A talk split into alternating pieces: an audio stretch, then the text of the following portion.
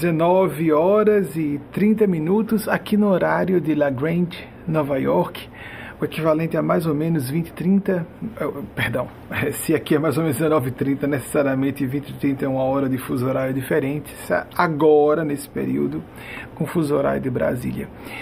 Boa noite a todas e todos e que é, tenhamos uma oportunidade de permuta de experiências que nos seja construtiva e que nos ajude a encontrar sentido no caos, no turbilhão que muitas vezes vivenciamos no dia a dia. É, vou mais uma vez agradecer àquela que participou. Wagner, eu estou sentindo com esse programa ao vivo um, um, pouquinho de piscada dessa luz aqui à direita, às vezes é porque está um pouquinho mais fraca. Está piscando uma bobagem disso, pode aumentar uma bobagem, se não alterar, se não deixa como está. Coisas de atividades ao vivo, né? palestras, programas ao vivo. Então, é, eu queria agradecer a Luciane Vieira, é uma amiga irmã hoje, e desde que a conheci foi aquele amor à primeira vista, amor familiar, não é? A gente só pensa em amor à primeira vista se ele é erótico, não é? Se ele tem aspecto romântico. Existem amizades à primeira vista. Creio que expressiva parcela de vocês que estão me ouvindo já passaram por essa experiência. Agradeço a ela a gentileza, porque amigas e amigos são é, naturalmente tendenciosos, sem intenção, mas veio ao nosso lado melhor. E agora tenho que partilhar com ela a graça extraordinária.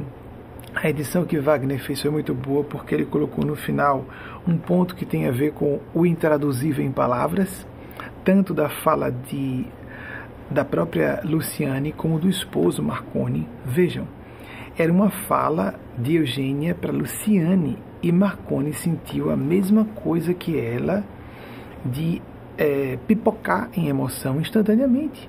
Eu conheço Marconi também há um quarto de século. Eu vi poucas vezes Marconi se emocionar. E olhem que, como orientador espiritual, eu tive que tocar em assuntos delicados que quebram um pouco o ego e levam a pessoa ao limite de suas emoções. E eu vi pouquíssimas vezes. E me surpreendi quando ele falou. Vejam, isso não é prova de coisa alguma, não é? Mas é experiência por excelência. Mística, consciência, a consciencial.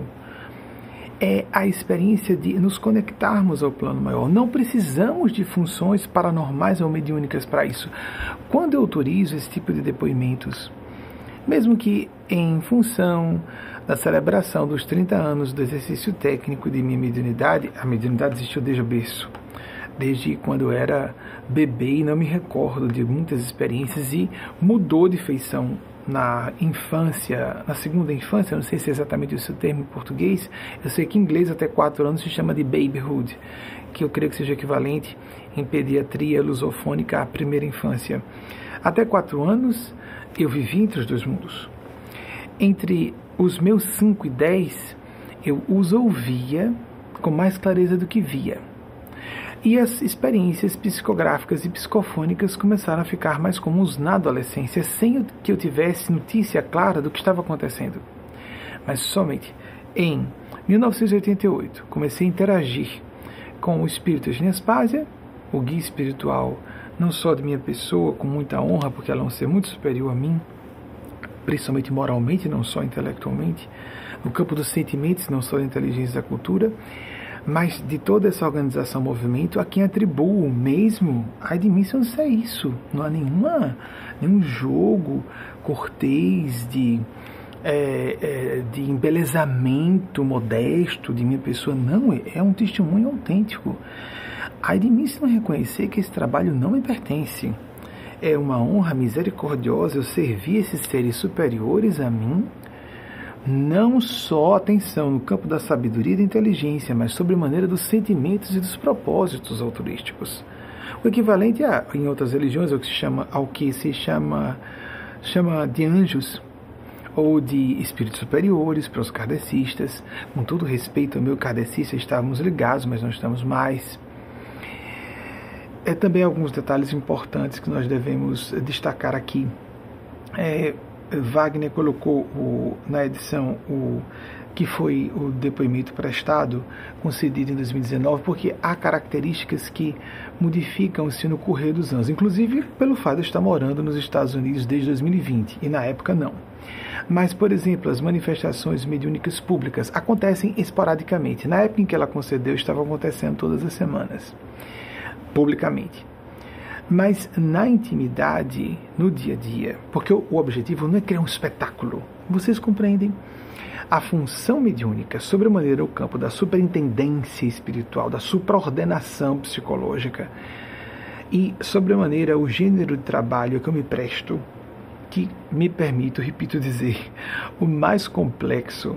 Às vezes eu, muitas vezes diz, rapaz, é, é meio maluco, né? Se dispor a uma coisa dessa. Mas bem, e uma graça, concomitantemente, concomitante paradoxalmente. O mais complexo trabalho que pode existir porque representar a espiritualidade e a divindade. Complexo, mas que alguém tem que fazer.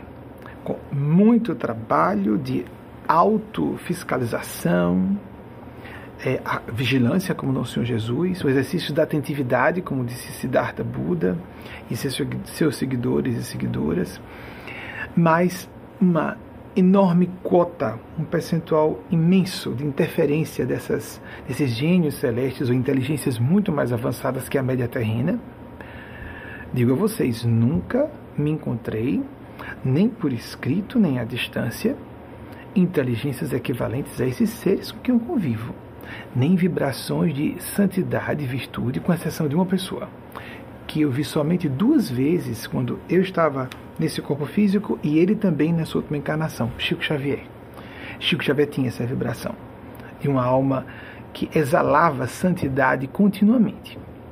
Não importa o nome que se dê, muita virtude, muita pureza, eu conheci, só vi duas vezes, muito rapidamente, uma vez sozinho, em 1990, uma vez em grupo, com mais 40 pessoas aproximadamente, e nas duas vezes eu tive a mesma impressão.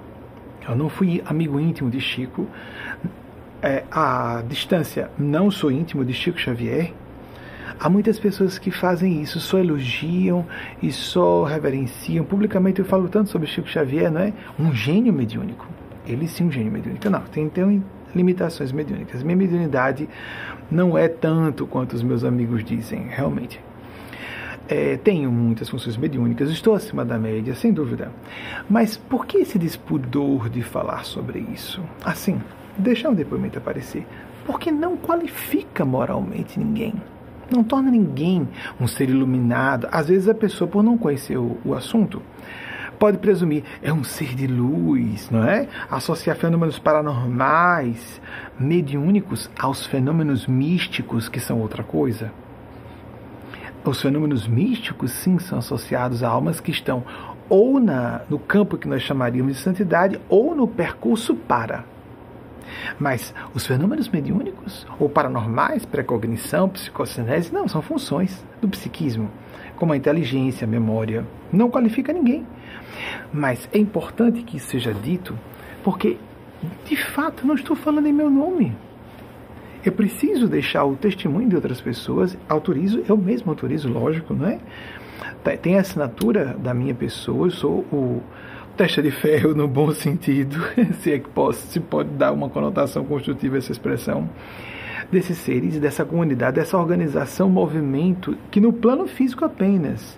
Eu sou porta-voz, mas que tem ascendentes espirituais sérios e sagrados, aí de mim se não disser, inclusive para alertar as pessoas, para se beneficiarem mais e para não se prejudicarem seriamente, não é?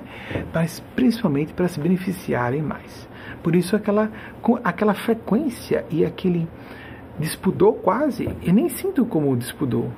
Às vezes incomoda um pouco, dá um constrangimentozinho, mas ah, constrangimento é do ego. Ah, vai parecer autopromoção. Pois é, vai parecer. O que, é que eu posso fazer? De pedir, coloquem endossos divinos, endossos divinos desse discurso profético que eu estou canalizando e que não é meu. Eu sou honrado e agradeço essa oportunidade, mas não é meu, não me pertence. Eu estou aqui de uma capital pequena do Nordeste, a menor, do menor estado do país, da menor capital do Nordeste. Aí viemos para cá, para Nova York, Nossa organização compõe o Conselho Econômico e Social da ONU, olhem só. E daqui falamos para 192 dos 193 países que a, que a ONU a versão mais conservadora. Existem várias formas de dividir nações. O maior trabalho mediúnico na maior rede social do mundo desde 2017. Tem algumas coisas que, para mim, é uma questão de autocrítica e autoavaliação. São desproporcionais. São desproporcionais. Eu não teria condições, nem tenho. Mas, com assistência e por estar a serviço desses seres mesmo, não por gosto pessoal. A gente não escolhe, agora eu quero ficar a serviço desses seres. Não, não, não. Eles definem. Temos livre, livre arbítrio de dizer não, não quero, não posso, não aguento, e tem gente que quer ter a função e aí se envereda, porque a questão é, por exemplo, é natural do ser humano, na faixa egóica de consciência, aquele poder, prestígio, fortuna. Isso necessariamente não é imoral. Não necessariamente imoral.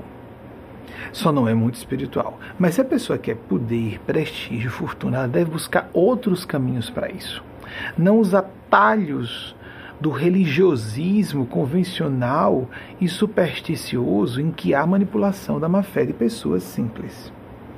A manipulação de má fé de pessoas de boa fé. E às vezes a má fé de seguidores que querem também um atalhozinho, por isso que eu falei a má fé também nem sempre a pessoa é tão ingênua assim. Quem cai no conto do vigário, no fundo, queria um benefíciozinho por um atalho. É muito fácil a gente se sentir vítima, é próprio da condição humana também, mas nós não nos empoderamos quando nos sentimos vítimas. Nós transferimos a responsabilidade para terceiros e não resolvemos nossa vida em profundidade. Nesse período, por exemplo, eles pedem para dizer a vocês, e eu vou contar um episódio que aconteceu o Diogênias Paz, apenas mais um hoje, e foi trazido uma, uma, um cronograma. Eu fiz uma experiência de sono na noite de sábado para domingo, um cochilo, um fragmento de sono, e recebi um cronograma completo para a palestra de hoje. Não é habitual nós trazermos um cronograma com alguma coisa aqui para dizer a vocês, e recebi. E, e um deles, eu, poxa, como eu não pensei nisso antes de falar, até pedir desculpas, era óbvio, eu poderia, mas são três temas básicos com outros correlatos imbricados e muito importantes e de interesse universal. Sugeria que você desse uma atenção especial que nós vamos falar em nome deles e delas hoje. Mas nesse período, por exemplo, o que acontece? Nós já estamos fazendo publicamente, publicamente, mas na intimidade. Por exemplo, dois, três dias no máximo, eu já estava no meu horário de conciliar sono, atrasado, entorpecido. Na verdade, isso facilita um pouco o processo mediúnico, que a mente fica no estado de. a parte vígio do processamento mental fica um pouco crepuscular quando a gente está sonolento. E os espíritos que têm, ou as consciências, inteligências desligadas e aparelhos biológicos e de planos mais altos de consciência, podem utilizar esse estado para favorecer uma comunicação mediúnica. Foi o que aconteceu. Eu já estava bastante cansado, mas fiquei muito feliz quando Eugênia Aspásia disse: Gostaria de falar com Fulana, uma amiga nossa residente em Aracaju, a cidade natal minha. Ela não é de lá, ela é de outro estado, é uma professora doutora. Eu digo isso, eu sei que pode soar estranho, mas tem que dizer porque não são pessoas é, ingênuas, sem conhecimento, sem, sem, sem percepção crítica, não são ludibriáveis facilmente. Mesmo que eu estivesse sendo honesto, mas enganado por meu próprio inconsciente, vocês compreendem? Então, fiz um transe. Já tinha acabado de me deitar. Ela me pediu licença. Posso falar por você? Com fulana, sem dúvida. Então ficamos um 50-50, por assim dizer. Metade eu falava 50% do fluxo mental de Eugênia Aspásia. Eu estava com a voz meio grog, deu para, pelo que eu notei, deu para ser inteligível o que eu dizia. Mas eu sentia mais Eugênia pelo coração e não só pela mente. Os sentimentos dela, quero dizer, plexo, não é o coração, o órgão cardíaco, não é? O plexo energético, cardíaco, que tem a ver com emoções que são processadas mais no cérebro, né? Do que no coração propriamente, pelo menos segundo a medicina de hoje. Não podemos falar muito sobre isso. Então, não só senti o fluxo mental dela, mas o fluxo mental no aspecto intelectual e o fluxo mental no aspecto dos sentimentos também. Aquele transbordamento do amor de uma mãe celeste. Permitam dizer assim, permitam, na verdade, permitam eles e elas, que eles não gostam dessas referências lisonjeiras demais. As que trocam a palavra santidade por devoção. Uma devota em alto nível de reverência ao céu aquele amor sem máculas, oceânico, irrestrito, incondicional e sem ego, sem mágoa, sem cobrança. Aquele ego é um aspecto normal humano, tem uma mágoazinha, uma tristezinha, zero. Tristeza sim, ela tem às vezes, não tem decepções. Vejam que interessante. E ela começou a falar, mas ela disse a vida. Isso é o que acontece sistematicamente. Não é a minha função principal, mas eu próprio sinto a necessidade de vivenciar isso e eles me atendem e acaba sendo uma espécie de presente que eu partilho com amigas e amigos, presente que não é meu, vem deles e delas. Preciso porque o fato de o fenômeno ser muito real, bem, pessoas com distúrbios psiquiátricos têm percepções muito reais de suas fragmentações psíquicas. E eu sempre me preocupei com isso desde que comecei o trabalho mediúnico, distinguir os fenômenos paranormais mediúnicos dos distúrbios psiquiátricos, das fragmentações esquizoides do psiquismo. Porque em alguns aspectos há semelhanças enormes, a ponto de muitos psiquiatras não distinguirem. Mas tem uma coisa bem simples distúrbio psiquiátrico não faz a gente ficar sabendo a distância do que outra pessoa está, o que outra pessoa está vivenciando em minúcias de intimidade que a pessoa não partilhou às vezes nem com a terapeuta. Normalmente eles escolhem isso. Não partilhou com ninguém, nem com o cônjuge, nem com a terapeuta ou terapeuta. Não falou com ninguém. Contrariam minha memória, contrariam o que eu conheço da pessoa. Então com essa senhora aconteceu isso. É uma senhora um pouco mais velha que eu. Ela não é só professora doutora. Ela é orientadora de mestrandos e mestrandas, doutorandos e doutorandas, e há muitos anos é, dirige bancas e participa de bancas de, uh, de uh, apresentação e avaliação de dissertações de mestrado e teses de doutorado. Então, não é qualquer pessoa bobinha que está ouvindo a mensagem. Que pena a gente ter que dizer isso, né? Mas é. Então entrou em minúcias e algumas coisas não é possível. Isso, isso eu conheço dela, não pode ser. Estou dando meu testemunho como médium também. E, mais uma vez, por que fala com despudor? Eu estou falando da realidade espiritual, não de um poder, né, essas bobagens. O que é poder e vai fazer? Vai se candidatar a um cargo público, vai fazer outra coisa. Não é por aí. A minha função aqui é trazer, nessa semana do 10 de setembro, nessa semana da, da valorização da vida, que a vida prossegue e que por isso temos que valorizar essa vida daqui, porque não estamos aqui à toa. Vamos voltar já a isso. E, e Eugênia Spaz entrou em minúcias sobre tudo. Passou recado da mãe desencarnada dessa moça.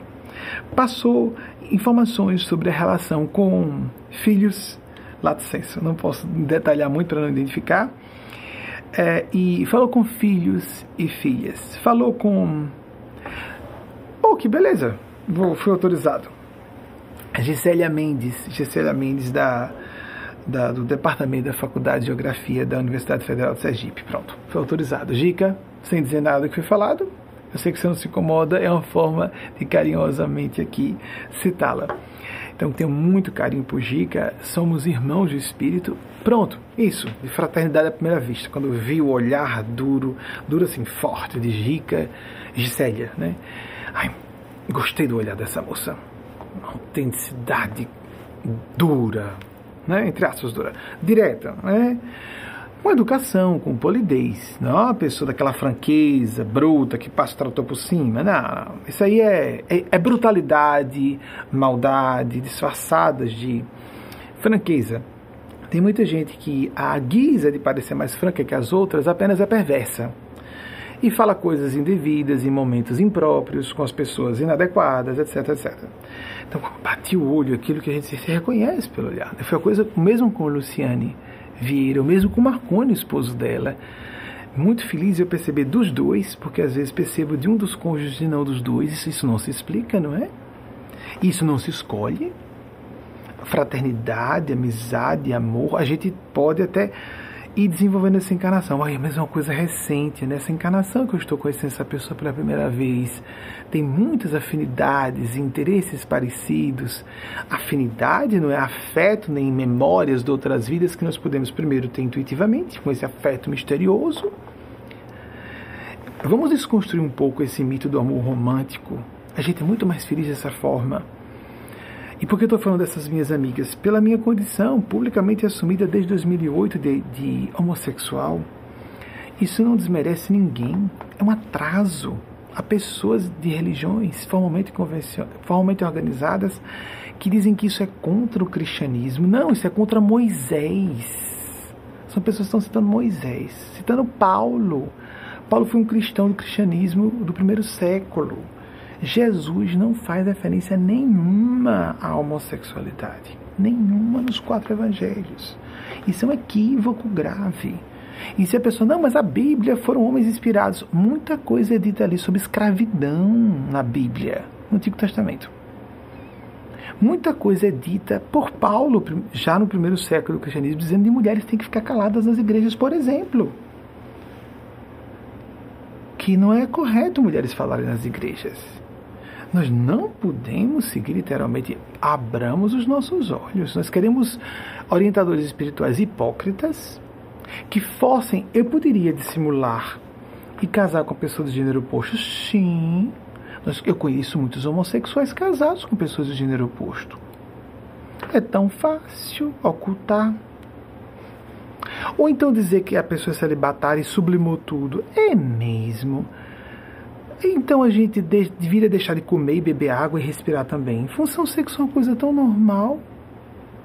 E a experiência conjugal é tão importante porque é uma experiência única para o enfrentamento do ego e problemas mais graves, porque na função conjugal não é um âmbito de idílio, o romantismo, encanto, a felicidade. Não, a área de trabalho é das mais difíceis, porque no relacionamento conjugal entre o que não curte, não habitualmente, ou não deveria habitualmente adentrar na esfera dos relacionamentos amicais ou fraternos.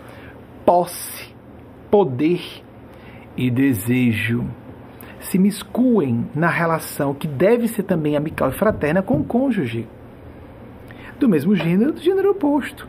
A mesma coisa de idade de gênero. Amigos, amigas, nos atualizemos para não blasfemarmos em nome de Deus e usarmos em vão o nome de Jesus, porque ele diz que haveria falsos cristos e falsos profetas, e existem ideias, doutrinas que estão pejadas de falsos cristos e falsos profetas, não só como pessoas que corporificam isso, mas doutrinas, propostas, dentro daquelas doutrinas, propostas é, sugestões que não condizem em absoluto com Jesus, um homem libertário, defensor de mulheres e minorias oprimidas.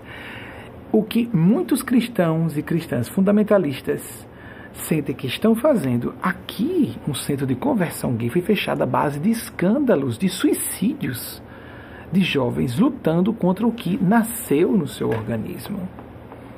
Vamos nos preocupar com coisas realmente importantes porque trago publicamente é isso, casado, é porque isso salva vidas. Um dos maiores motivadores de suicídio é a LGBTfobia. Pela minha própria experiência e outros autores, a tendência de. Há percentuais, a Inglaterra fez isso, que eu não tenho acesso, mas não é, deve ser difícil pesquisar na internet. A tendência a uma adolescente pensar em suicídio, tentar suicídio por ser LGBT, é muito maior, significativamente maior, do que jovens adolescentes que sejam heterossexuais. Isso é muito importante nesse é um dos temas a tratarmos aqui. A LGBTfobia mata, não gera só violência a alta violência, a destrutividade de alguém que é LGBTfóbico, que geralmente é alguém que tem problemas mal resolvidos dentro de si mesma sobre isso, ou dentro de si, ou dentro de si próprio, mas também a tendência autodestrutiva, o suicídio, em adolescentes que se são, são doutrinados desde a infância a se sentirem aberrações. Então, essa ideia de que a pessoa é santa, iluminada, uma pessoa solteira, eu acho ficar solteiro cômodo, gente. O difícil é viver casado com alguém, viver com alguém tão próximo de nós. A vida sexual tem muita gente de vida celibatária que tem uma vida feliz sexualmente, divertida, animada, movimentada, passando uma imagem de uma pessoa desapegada, despojada. Então, vai desapegar-se da comida, da respiração também. Isso é de um primarismo, de, de um atraso de obscurantismo medieval, que está fomentando o ateísmo, que também é outro fator importante que gera suicídio. Se para você é de foro íntimo, a pessoa pode escolher. Eu não acredito em Deus, eu vejo como uma crença. Gosto muito que se estabeleça qual sua religião. Eu sou ateu. Pronto, é uma religião, uma crença. Porque há cientistas, não se pode dizer que porque eu sou cientista, eu sou ateu. Isso é, é subjetivo, isso é opiniático a grandes cientistas, a gênios da ciência que estão completamente convencidos da existência de Deus e convencidas de que a divindade existe. E outros que não.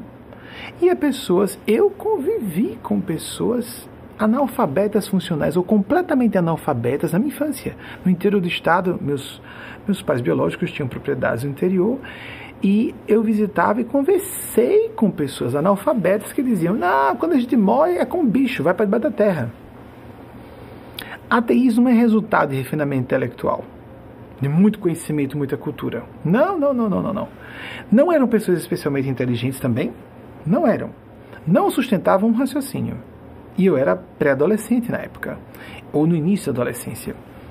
Eu ficava pasmo, interessante, porque eu ouvia muito a ideia de que pessoas mais informadas normalmente se afastavam da religião, do religiosismo dogmático convencional, isso é outra coisa.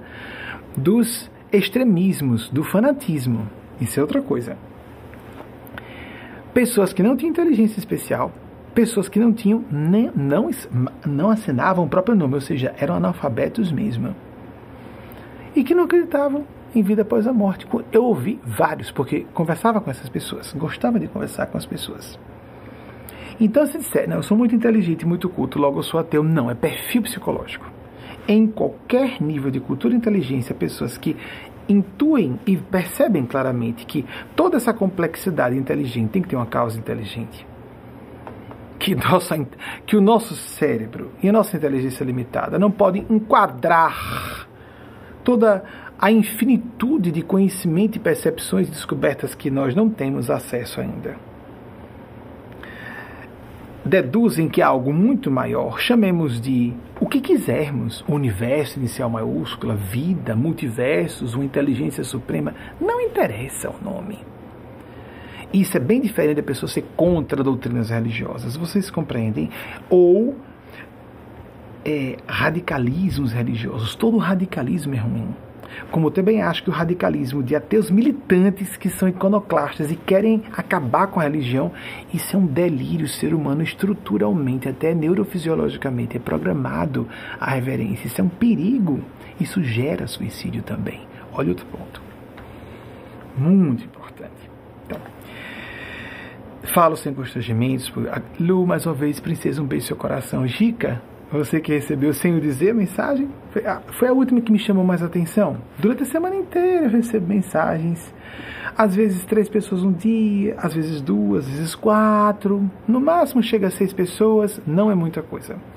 Não são muitas, mas eu já acho muito. Porque o objetivo não é esse. O objetivo é essa fala pública. O objetivo são as psicografias públicas.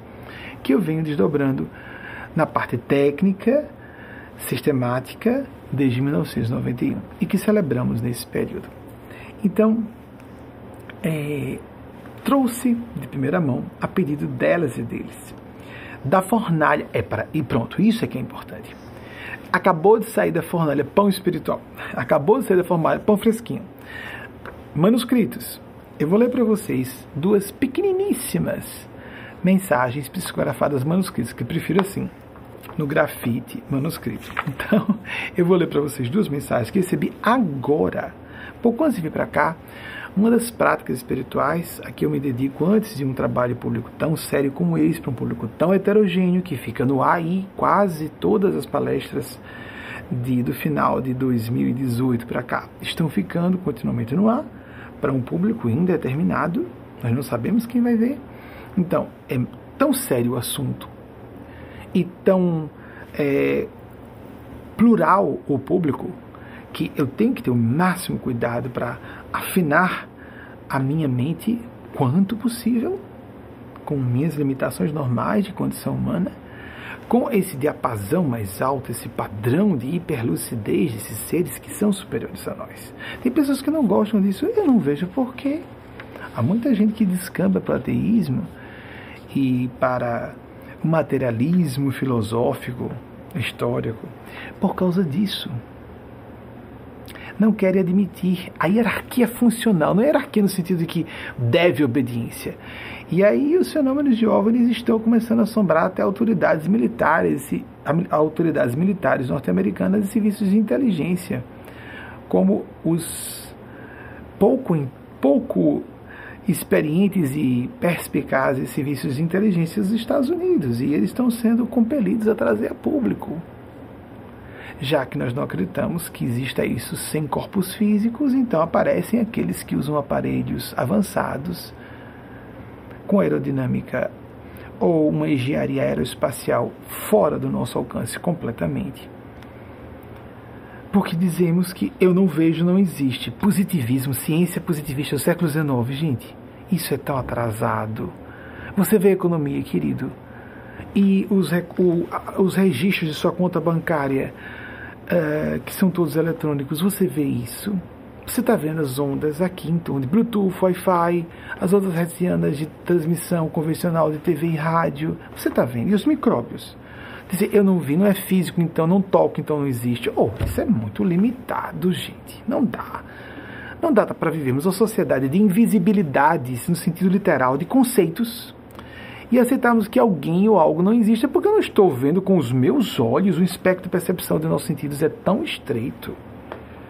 Caramba! É, é assim de a gente dizer, nossa, essa pessoa é tão inteligente, instruída, tem um distúrbio cognitivo aí, tem um plano psicológico, ela se traumatizou e levantou as barricadas para não enxergar o óbvio. E o pior, ela está escolhendo, às vezes inconscientemente, com todo respeito, uma das pessoas que eu mais quero bem é meu avô materno tenho contatos esporádicos com ele.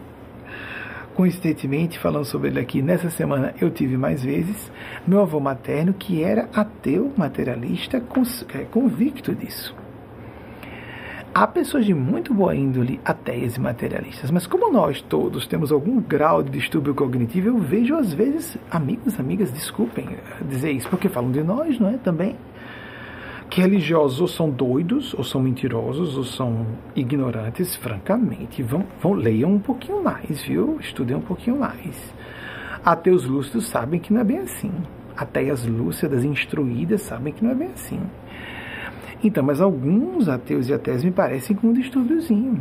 E não quero saber de gente superior me vigiando. Esses seres existem, essas civilizações existem, quer queiramos ou não. E porque elas são superiores mesmo, elas não são invasivas elas agora estão se deixando perceber mais claramente por uma emergência de salvação da civilização humana sobre a Terra. É a primeira vez que nós temos profetas do Apocalipse, profetizas do Armagedon, em várias disciplinas da ciência e não da religião, não agrupamentos religiosos, falando que estamos à beira de um Armagedon para a nossa civilização humana na superfície da Terra. Eles vêm dizer: vocês estão sendo observados mas precisam usar mais corretamente seu livre-arbítrio e seu discernimento individual e coletivamente. Então, um presentinho para vocês sendo a fornalha. A armadilha diabólica da desesperança. Problemas humanos normais são apresentados como aberrações. Isso vai ser publicado com, às vezes, alguma distorção aqui ou ali, ou ajustes de revisão, não só vernacular, mas também conceitual. E essa revisão de português, depois é submetida a uma supervisão minha com Eugênia Spazia para verificar se foi apropriado ou não o tipo de sugestão e geralmente Delano, que está no ambiente comigo, embora separado, nós estamos no campo visual um do outro, nos acompanha. Mas temos também a professora doutora Leilane Ramos, de quem nós vamos dar um presente a vocês hoje, que é a leitura dela em francês, com legenda em português, de uma mensagem que recebi de Eugênia Spazia, da parte de Maria Cristo, sobre isso, a esperança, porque estamos na semana de falarmos sobre o horror do 11 de setembro. O que que o 11 de setembro, com a sua. não é um problema só da história norte-americana, isso é um problema mundial. O terrorismo e a desorganização de nossas estruturas e pressuposições, esquemas de poder e organização geopolítica que tudo se desmantelou depois do 11 de setembro. Não mais um, um confronto entre nações, mas entre organizações, entre indivíduos, entre religiões. Um clash de civilizações, um, um embate, uma colisão de civilizações. Muito bem. E como a religião, tão condenada agora, a gente vê, tem forte influência, inclusive, geopolítica, e é usada para isso também.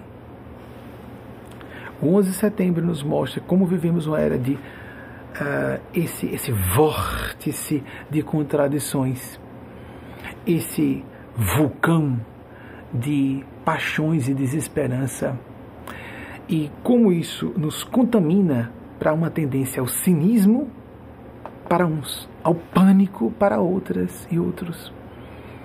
Há uma visão uh, de questionamento da divindade quando estamos apenas sendo colocados numa UTI evolutiva ou uma CTI, uma circunstância terapêutica de intensiva evolução. É isso que são as crises globais. Um momento de emergência evolutiva de toda a nossa humanidade terrícola, como aconteceu nas guerras mundiais do início do século passado. Estamos vivendo algo semelhante. Problemas humanos normais são apresentados como aberrações. Atenção, às vezes você está com um problema aqui, julga que é uma aberração e é algo muito comum.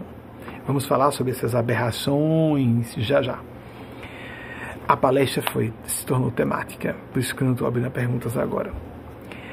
Movimento potencializado por agentes do mal, de nós considerarmos fenômenos normais como aberrações, a fim de que as pessoas se desesperem ao detectarem certas falhas de personalidade e de caráter em si mesmas e se rendam às forças do caos, que as querem com muito vigor tragar em direção ao abismo da autodestruição, de forma sutil ou explícita, direta ou indiretamente.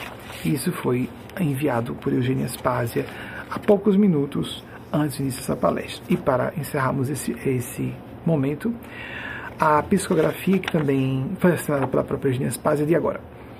A metáfora da antiga eletrola, o tocadiscos de vinil, aplicada a funções intuitivas, mediúnicas e paranormais, já que estamos falando desse assunto também, e é um dos tópicos importantes que nós trazemos.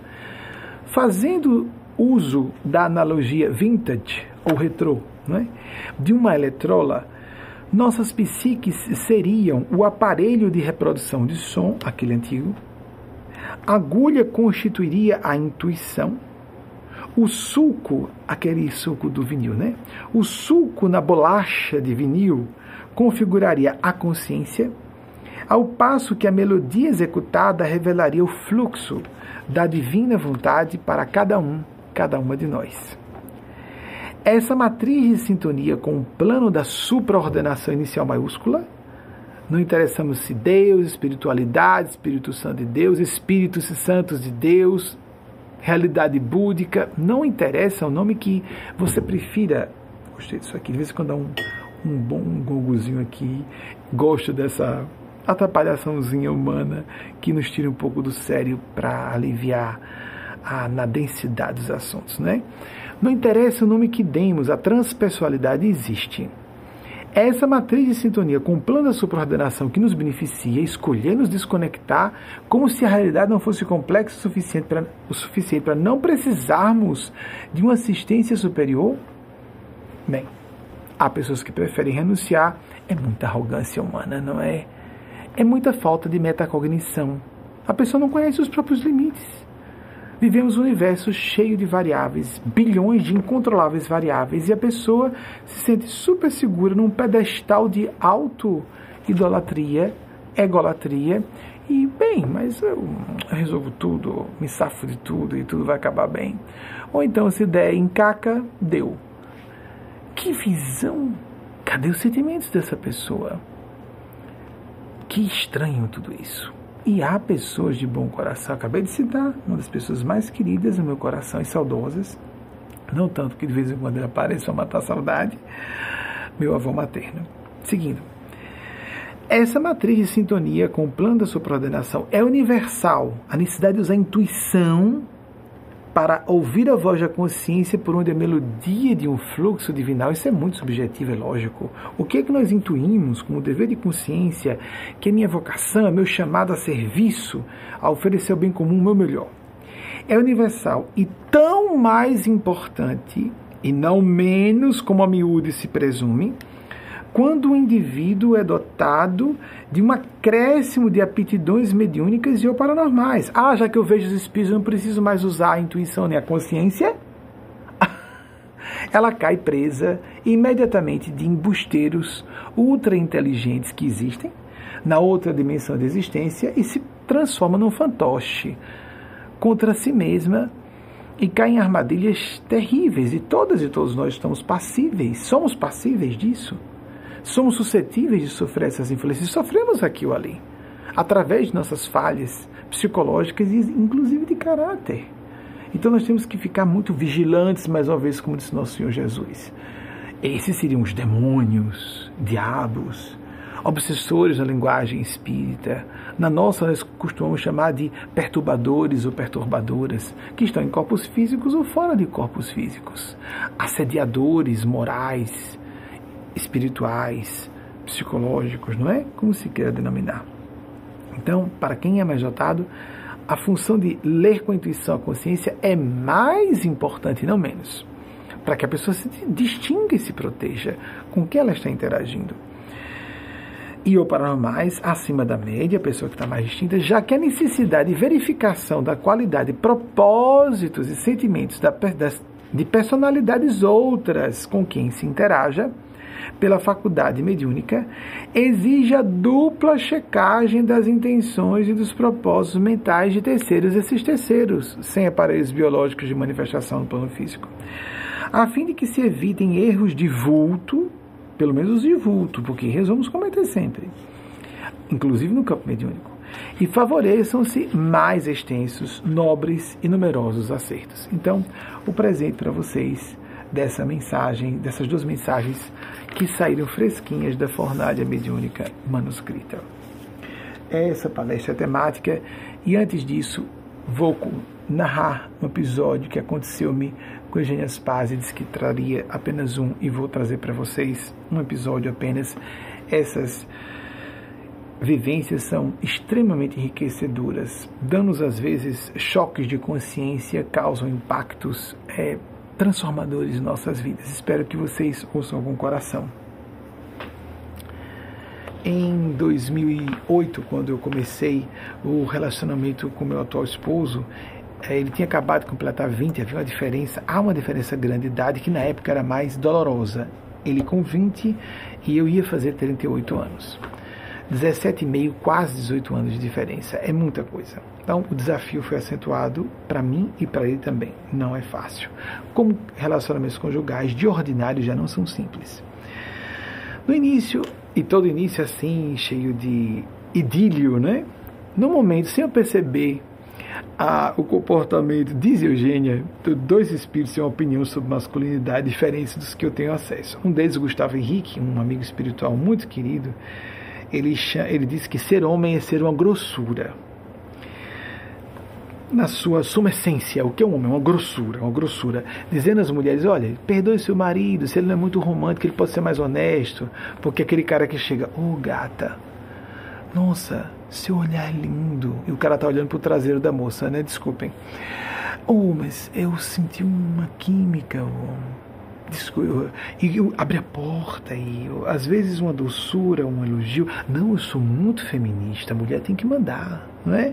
Então, às vezes o que se espera ouvir de um homem pode ser um malandrão que sabe o que a mulher quer ouvir e um cara mais franco, mais honesto, pode ser visto como uma pessoa eu digo assim, um, como um homem para a mulher, não é? Como um partido para um relacionamento conjugal, um partido ruim ele pode ser muito mais franco. Não esperemos que um homem se comporte como uma mulher. É óbvio que homens e mulheres temos que nos aproximar e as características de educação, sensibilidade não têm vinculação direta com o gênero, mas cuidemos, as aparências enganam. Então, para esse fim, né, com o fito de confortar as mulheres, tenha paciência, ser homem, posso dizer, ele é um homem bem masculino, mesmo que desencarnado, né?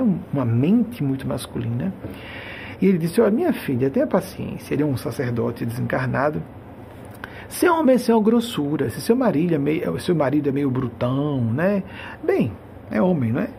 Há homens mais refinados, mais educados. Surgiu nos anos 90 aqui em Nova York o conceito de homem metrosexual, que é um homem heterossexual bem masculino, mas que convive com outros homens gays. Numa... Isso em Nova York nos anos 90 já se considerava normal a existência de gays declarados nos ambientes de trabalho. E então os homens héteros, que o homem hétero mesmo, sem grilos com sua orientação, não tem nenhum problema com homossexuais, por que teria? Por que afetaria? Quem tem problemas com homossexuais tem alguma questão na área. Isso é universal. Isso não é só uma opinião do, da comunidade LGBT, isso é informação da psicologia. Então, homem heterossexual, pelo contrário, às vezes gosta. Por exemplo, eu fui procurado por muitos homens heterossexuais, e isso me chamava atenção. É, daqueles plena pedigree, né? Marca timbrados, né? ISO 9000, esse cara ia completamente heterossexual. a gente sabe, né? Isso a gente saca no ar, facilmente. E no, nas primeiras vezes que eu percebi isso, eu, eu julgava estranho, eu tenho a impressão que eu ser gay e o cara percebia é um elemento que é importante para ele se desarmar e ser meu amigo. Por quê? Eu fui notar que alguns deles eram aqueles alfa machos, como se fala agora em. trouxeram isso da biologia e da zoologia para o universo humano, que é o cara que quer ser o rei do pedaço. Então ele via Benjamin cercado de mulheres lindas e inteligentes, né? Mas ele não se aproveita da experiência, né? Então eu vou chegar lá perto dele eu gosto muito, eu não tenho nenhum problema com a homossexualidade. Eu, ah, interessante. Não, né? Que interessante. então eu tive homens heterossexuais. São muito competitivos entre si. E com o tempo eu comecei a ver esses homens muito competitivos e aguerridos entre si, comigo desarmam conseguem ser afetuosos nesse sentido de amizade. Não de ter alguma coisa por trás, interessezinho, a tendência bi. Às vezes tem, mas muitos não. Claramente uma relação fraterna e podendo ser mais desarmada por isso. Ele não é meu competidor. Vocês sabem que existe isso, né? Injustamente se diz que as mulheres são muito competitivas entre si no campo sexual. Os homens nem revelam, porque são abertamente. Abertamente. Bem, eu digo isso como homem identificado com meu gênero. Os homens são naturalmente muito mais competitivos e menos cooperativos que as mulheres. As mulheres são muito mais cooperativas e menos competitivas. Isso é opiniático. Mas eu preciso dizer, para combater um pouco esse preconceito, a misoginia, a repressão da feminilidade é um dos problemas que leva ao morticínio e ao suicídio, a automutilação de meninas, Vejam que fanatismo religioso, que é um dos motivos, e castração da sexualidade, que é um dos motivos, a repressão da sexualidade.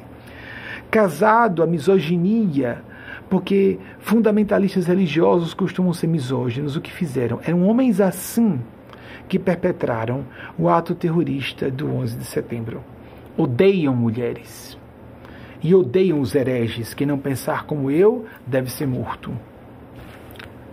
Então, não caiamos em nenhum radicalismo. Todo extremismo e radicalismo são, por inerência, errados. Mas os de feição religiosa são graves. Então, logo que Wagner se aproximou, uma das coisas que eu achei, ah, que coisa linda, ele falou assim: olhe, num tabuleiro de dama da minha vida, Vou criando analogia, olha só que rapaz esperto, 20 anos, hein? Ninguém diz. Foi ele que me abordou sistematicamente, viu, gente? Poderia ser, ter sido o contrário, não teria problema se eu tivesse abordado, eu diria, mas não foi. Por exemplo, meu cônjuge anterior, graças a Deus, o amigo irmão Delano, fui eu quem tomei a iniciativa. Eu tomei, e ele é mais velho, mas eu tomei um ano só. Mas ele, eu tomei a iniciativa de abordá-lo. Mas Wagner não. Wagner foi ele, insistentemente, no correr de uns dois anos pelo menos. E é, no final ele foi, me, desmontou aos pouquinhos, sabe? Bem esperto, bem esperto. Mas eu gostei da esperteza. Num certo momento, só pra gente rir, gente, que é uma coisa séria, né? Atenção para o que a gente vai falar sobre isso.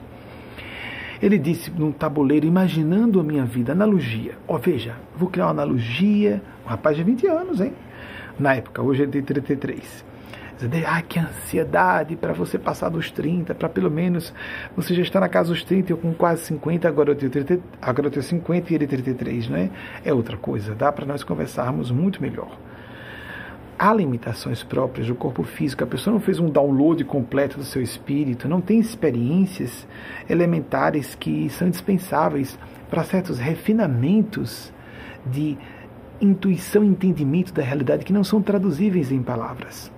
Só quando amadurecemos, no corpo físico mesmo, é que nos damos conta disso. Quem é precoce na adolescência e na infância, porque é um espírito mais velho, se torna muito melhor mais adiante no corpo físico, porque o cérebro vai se ajustando às condições evolutivas daquela pessoa. Então, aí Wagner disse: não, considerando a analogia, minha vida como um tabuleiro de damas, todas as peças podem ser movidas, menos você que é a dama da minha vida. Reparem, reparem. Onde é que vocês estão vendo a dama aqui? Eu não tenho nada de dama. Eu me sinto completamente identificado com o gênero masculino, até onde eu alcanço. mas eu achei tão lindo. Não era a minha identidade, mas eu achei tão romântico. Que aí, olha a minha reação. Ai, da minha parte, a minha dama é Eugênia Spásia. O espírito, né? Fiquei ansioso na primeira oportunidade falar com ela. E logo que fomos conversar, quando eu fiz o transmediúnico seguinte, que já não era mais nessa época em horários específicos, quando eu falei nas semanas passadas eu tinha a hora certa, porque no início do trabalho mediúnico eu tinha os horários certos, depois criou-se a sinergia psicoespiritual, como ela denomina. No meio kardecista clássico se chama de mediunato, na literatura de Chico Xavier, ou de mandato mediúnico, quando nós estamos com um trabalho coletivo e uma e um espírito plano do bem nos ajuda a cometermos menos erros e a acertarmos mais. Então, mal ele sai de casa, Eugênio, eu quero dizer isso a você. Você é a dama no tabuleiro de damas da minha vida. Ela, não, não.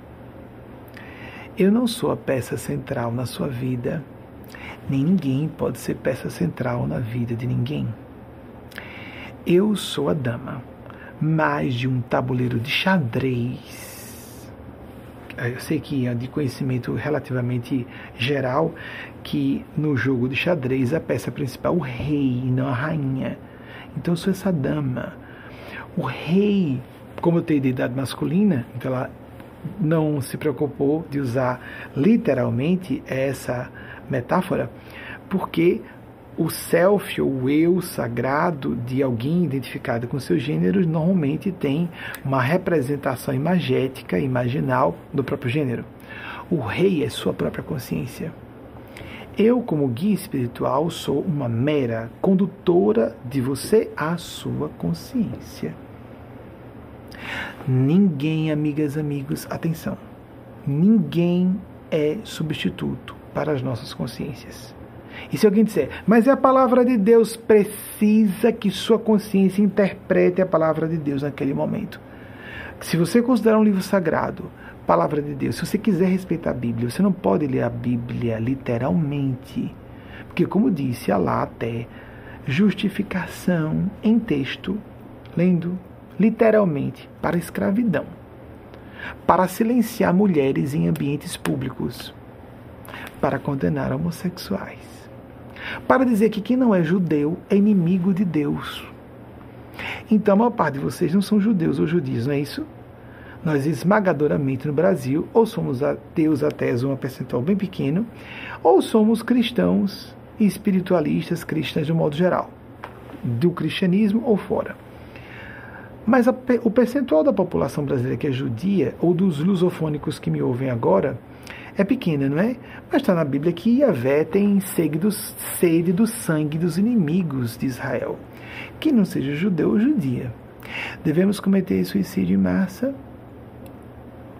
Mas está na Bíblia isso, que nós somos inimigos de Israel. Porque nós não somos judeus. Vocês compreendem? Isso é tão elementar. Um adolescente inteligente percebe que tem que ter um pouco de senso crítico para ler um, um artigo publicado na imprensa hoje. Nós temos que botar um senso crítico para verificar contexto, intenção, viés político daquele órgão de imprensa, tendências idiosincráticas do próprio articulista ou da jornalista a pessoa tem que usar senso crítico. Imaginemos um texto antigo escrito em outro idioma há 20 séculos, com várias traduções, cada uma delas corrompe um pouco o texto. Nós temos que, mais do que nunca, usar o senso crítico e buscar o espírito por detrás da letra, como o próprio Paulo disse. A letra mata, o espírito vivifica. Ninguém. Estou aqui como um orientador espiritual com todos esses endossos e esses fenômenos ao meu lado, e talvez por isso mesmo esteja falando isso. Atenção com quem diz que não, mas isso que eu tenho que, que estou falando aqui você tem que seguir mesmo. Tenha cuidado com os manipuladores inteligentes. Tenha cuidado com as manipuladoras que às vezes caíram na armadilha antes e até acreditam naquilo e passam a mentir para fora porque primeiro já mentiram para dentro foram as primeiras vítimas de sua própria ilusão, e uma ilusão muitas vezes diabólica, e propagam esse perigo para outras pessoas. Continuando a nossa temática. Nós vivemos uma era de desesperança tremenda. Nós vivemos uma era de angústia e esse 10 de setembro nos traz, nos traz e aqui temos uma psicografia de ontem do Espírito Mateus Anacleto, tem mais essa mensagem. Agora não é saiu da fornalha. Esse eu digitei no celular e depois transferi para cá, para esse dispositivo. Inalienabilidade significativa. Olha a linguagem diferente. Mateus Anacleto é mais é, racional. Mente mais masculina. Mais masculina. Não podemos atrelar completamente uma atribuição ou uma aptidão da psique humana a um gênero só. Mas há preponderâncias, inclinações de acordo com o gênero a demonstrarmos mais uma outra tendência, sem dúvida, até por questões biopsíquicas e hormonais. Ajudam ao corpo da mulher, favorecem a empatia. Elas são treinadas, o corpo de vocês, eu vejo como superior ao nosso, em vários sentidos, não é?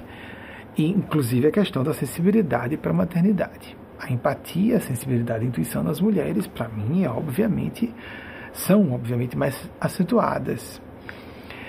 E, embora isso seja unanimemente, unanimemente condenado, viu, amigos e amigas? Mas porque a maior parte dos autores que escrevem sobre isso são homens. Eu não vou dizer que as mulheres, que nós homens somos tão intuitivos e sensíveis como vocês só porque eu sou homem. A gente não fala o que gosta em defesa só do nosso grupo, não é? Falhar com a leitura da realidade por uma questão de viés pessoal, já sabendo de antemão que a gente está inclinando por causa de um gosto pessoal, por pertencer a um grupo específico, isso é renunciar ao bom senso. E muita gente faz isso, não às vezes deliberadamente, mas a maior parte das vezes inconscientemente. Vamos falar sobre a felicidade e o que leva as pessoas ao desespero, já já em argumentos muito importantes. Mas vamos ver o que Anacleto falou. É muito rápido. Se nosso corpo e vida físicas, vida físicos, quando a pessoa está encarnada, ele não, fossem nossos, tê-lo-íamos adquirido. Nós adquirimos o nosso corpo físico, nossa vida física foi. Como foi que a gente comprou? É, quem alguém nos deu, não foi? Foram nossos pais biológicos, mas eles também receberam de outrem, do pai ou da mãe biológicos deles, falando da vida física. Bem, Logo, se eu não adquirir, jamais poderemos dispor deles. A gente só pode dispor de alguma coisa se a gente conquistou. Se não conquistou, nós não podemos dispor. É um princípio até do direito. Mas também é moral isso. está até registrado no direito. Alguma coisa é alienável se eu tenho propriedade sobre aquilo. Senão, eu não posso vender, alugar, trocar. Não é? E mais importante, tem um propósito, nossa vida e corpos físicos e corpo físicos. Tem um propósito a ser cumprido.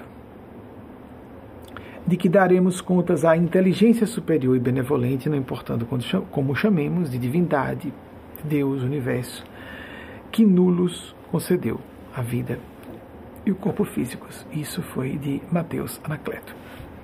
Aí vem o grande drama. Nesse, ontem foi o 20 aniversário das Torres Gêmeas de Silhu sobre o radicalismo. E Eugênia Aspásia nos trouxe é um dos, uma, das, uma das vigas mestras, um dos pilares, acho que é vigas mestras, acho que um dos pilares, poderia dizer tranquilamente, um dos pilares da principiologia que ela nos canaliza esse discurso de atualização do cristianismo para quem desejar essa nossa abordagem, com os endossos divinos que alastreiam.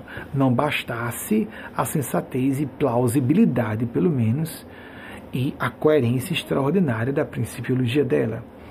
Ela fala desde os anos 90 que a felicidade é nosso direito e um dever e mais que isso, ela vai adiante, ela comentou, e ela comenta isso, já comentou em vários artigos de diversas formas psicográficos, psicografados, que constitui nosso maior desafio, karma e dificuldade. Para um ser humano ser feliz é muito difícil a gente coloca, ah, mas então se eu tivesse mais mil reais por mês ou mil dólares, e se eu encontrasse a mulher ou o homem dos meus sonhos e aquele emprego, aquela realização, nós caímos nessa, nesse engodo de imaginar que depois de uma certa meta e um certo objetivo atendidos, nós seremos felizes. E mesmo quando a pessoa é bastante madura psicologicamente para entender que vocação não necessariamente poder o prestígio, que seguir o ideal e o coração e a consciência são mais importantes do que atender a expectativas sociais, familiares, etc. Mesmo pessoas bastante amadurecidas, psicológica e espiritualmente, têm imensa, porque são seres humanos, dificuldade de se sentirem felizes e trabalham com autossabotagem, tem que lidar e elaborar sua autossabotagem, sua autodestrutividade o tempo todo. Sigmund Freud, 1800 e meu Deus, 56, 1939. Eu já pus aqui, mas vou pedir que vocês pesquisem, não deve ser difícil. Merece essa homenagem por seu pai da psicanálise. Descobriu a pulsão de morte existiria existe a pulsão de vida, e a gente, ah, quero ser feliz, quero ter prazer, quero ter alegria, isso é o que importa.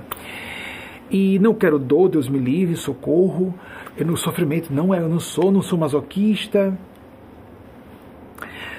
A esmagadora, não vamos dizer totalidade para não sermos, não fazermos nenhuma afirmação extremada, e toda generalização é absurda, mas vamos colocar com muita segurança que a esmagadora maioria das nossas escolhas, incluindo as mais importantes escolhas de nossas vidas, são tracionadas por motivações inconscientes, baseadas na estruturação do nosso cérebro que foi projetado para a selva.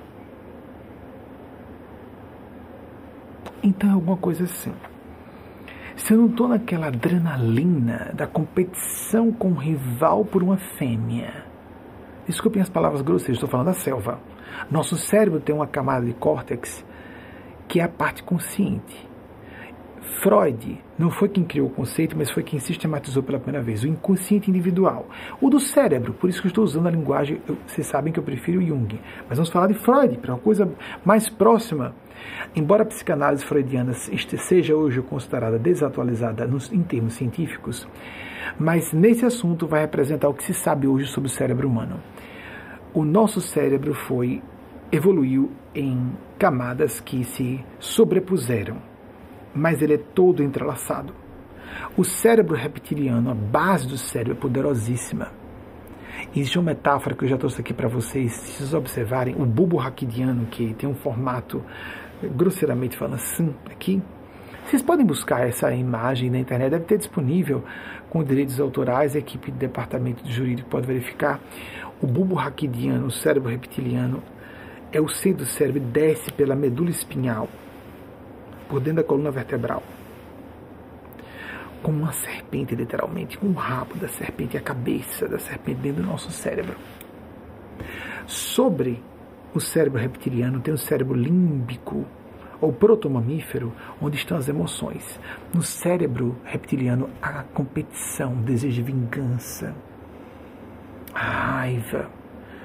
As amígdalas, amígdala cerebral, hoje agora chamamos as amígdalas é, da garganta como tonsilas, como já se falava em inglês, mas não em português. Houve uma atualização recente para as palavras cognatas latinas, que havia uma atrapalhação de idioma para outro e uh, de inglês para português havia muita atrapalhação tonsilas, a amígdala de cá e a amígdala cerebral passou a ser, passaram a ser as únicas amígdalas. A mulher ativa a região da amígdala cerebral mais desenvolvida.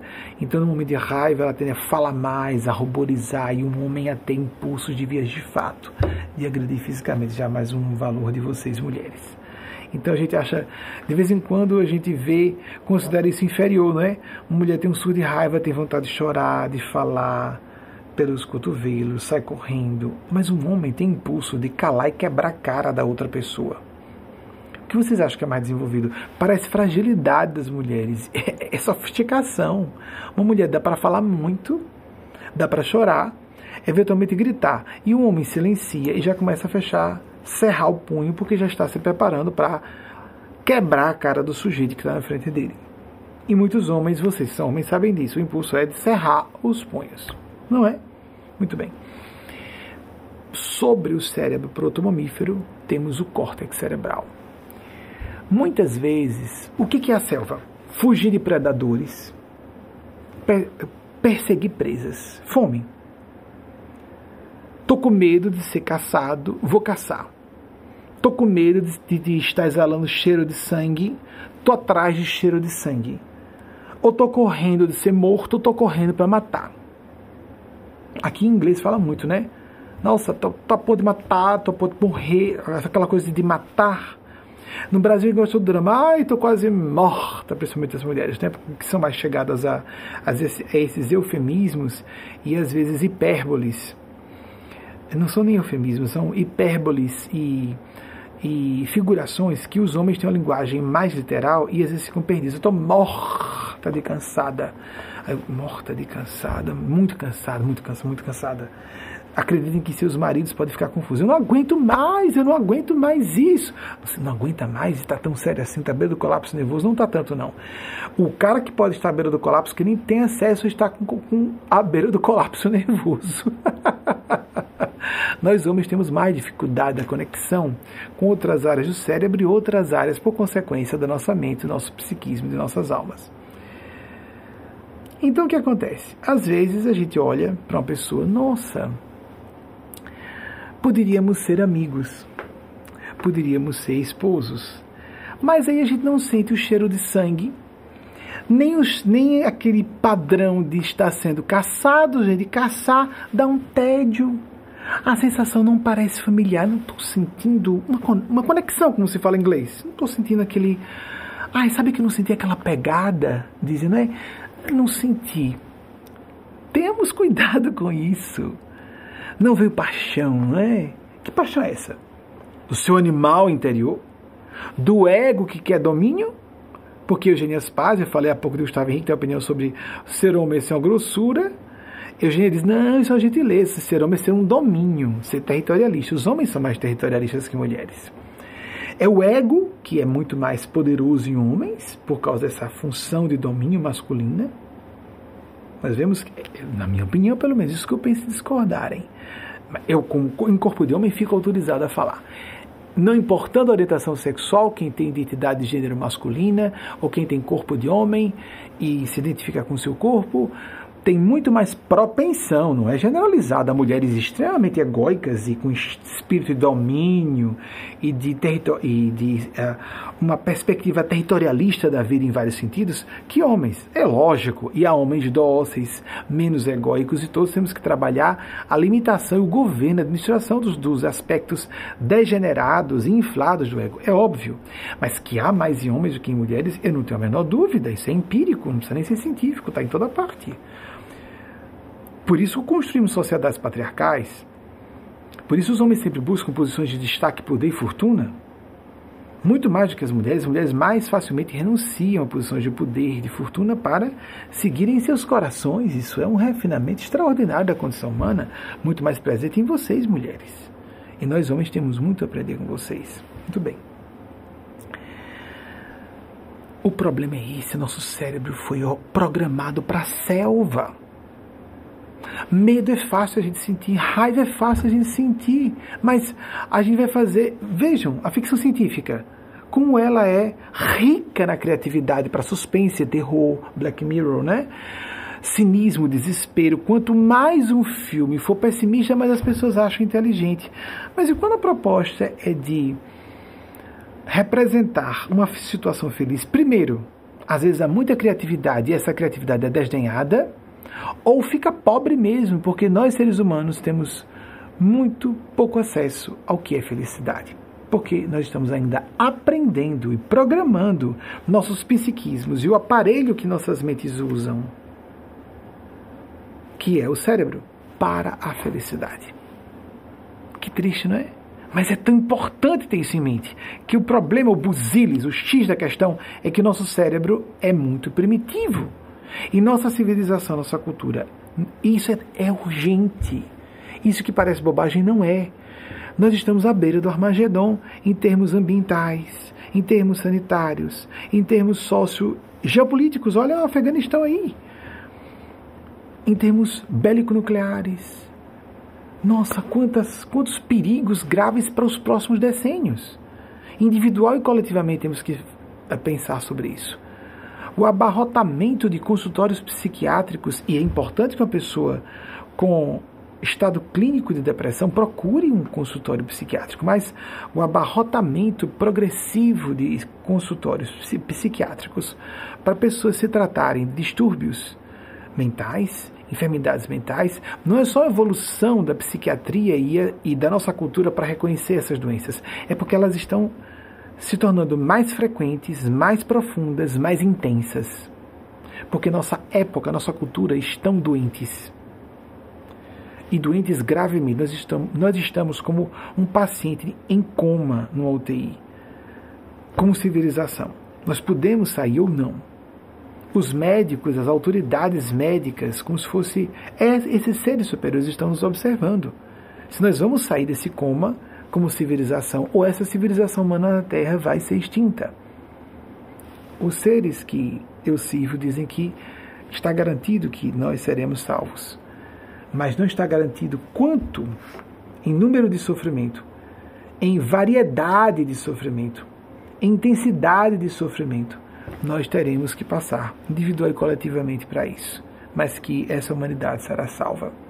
É uma informação que você pode aceitar ou não. No clássico pós-moderno, vamos chamar assim, 1999 Matrix, que eu tive a satisfação de assistir no cinema quando ele foi lançado.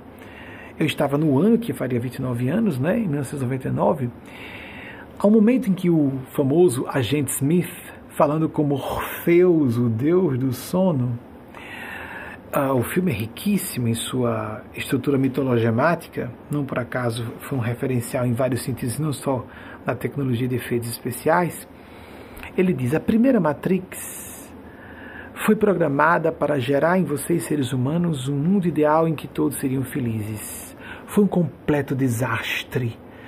Perdemos safras inteiras, porque lá eles cultivam seres humanos como baterias.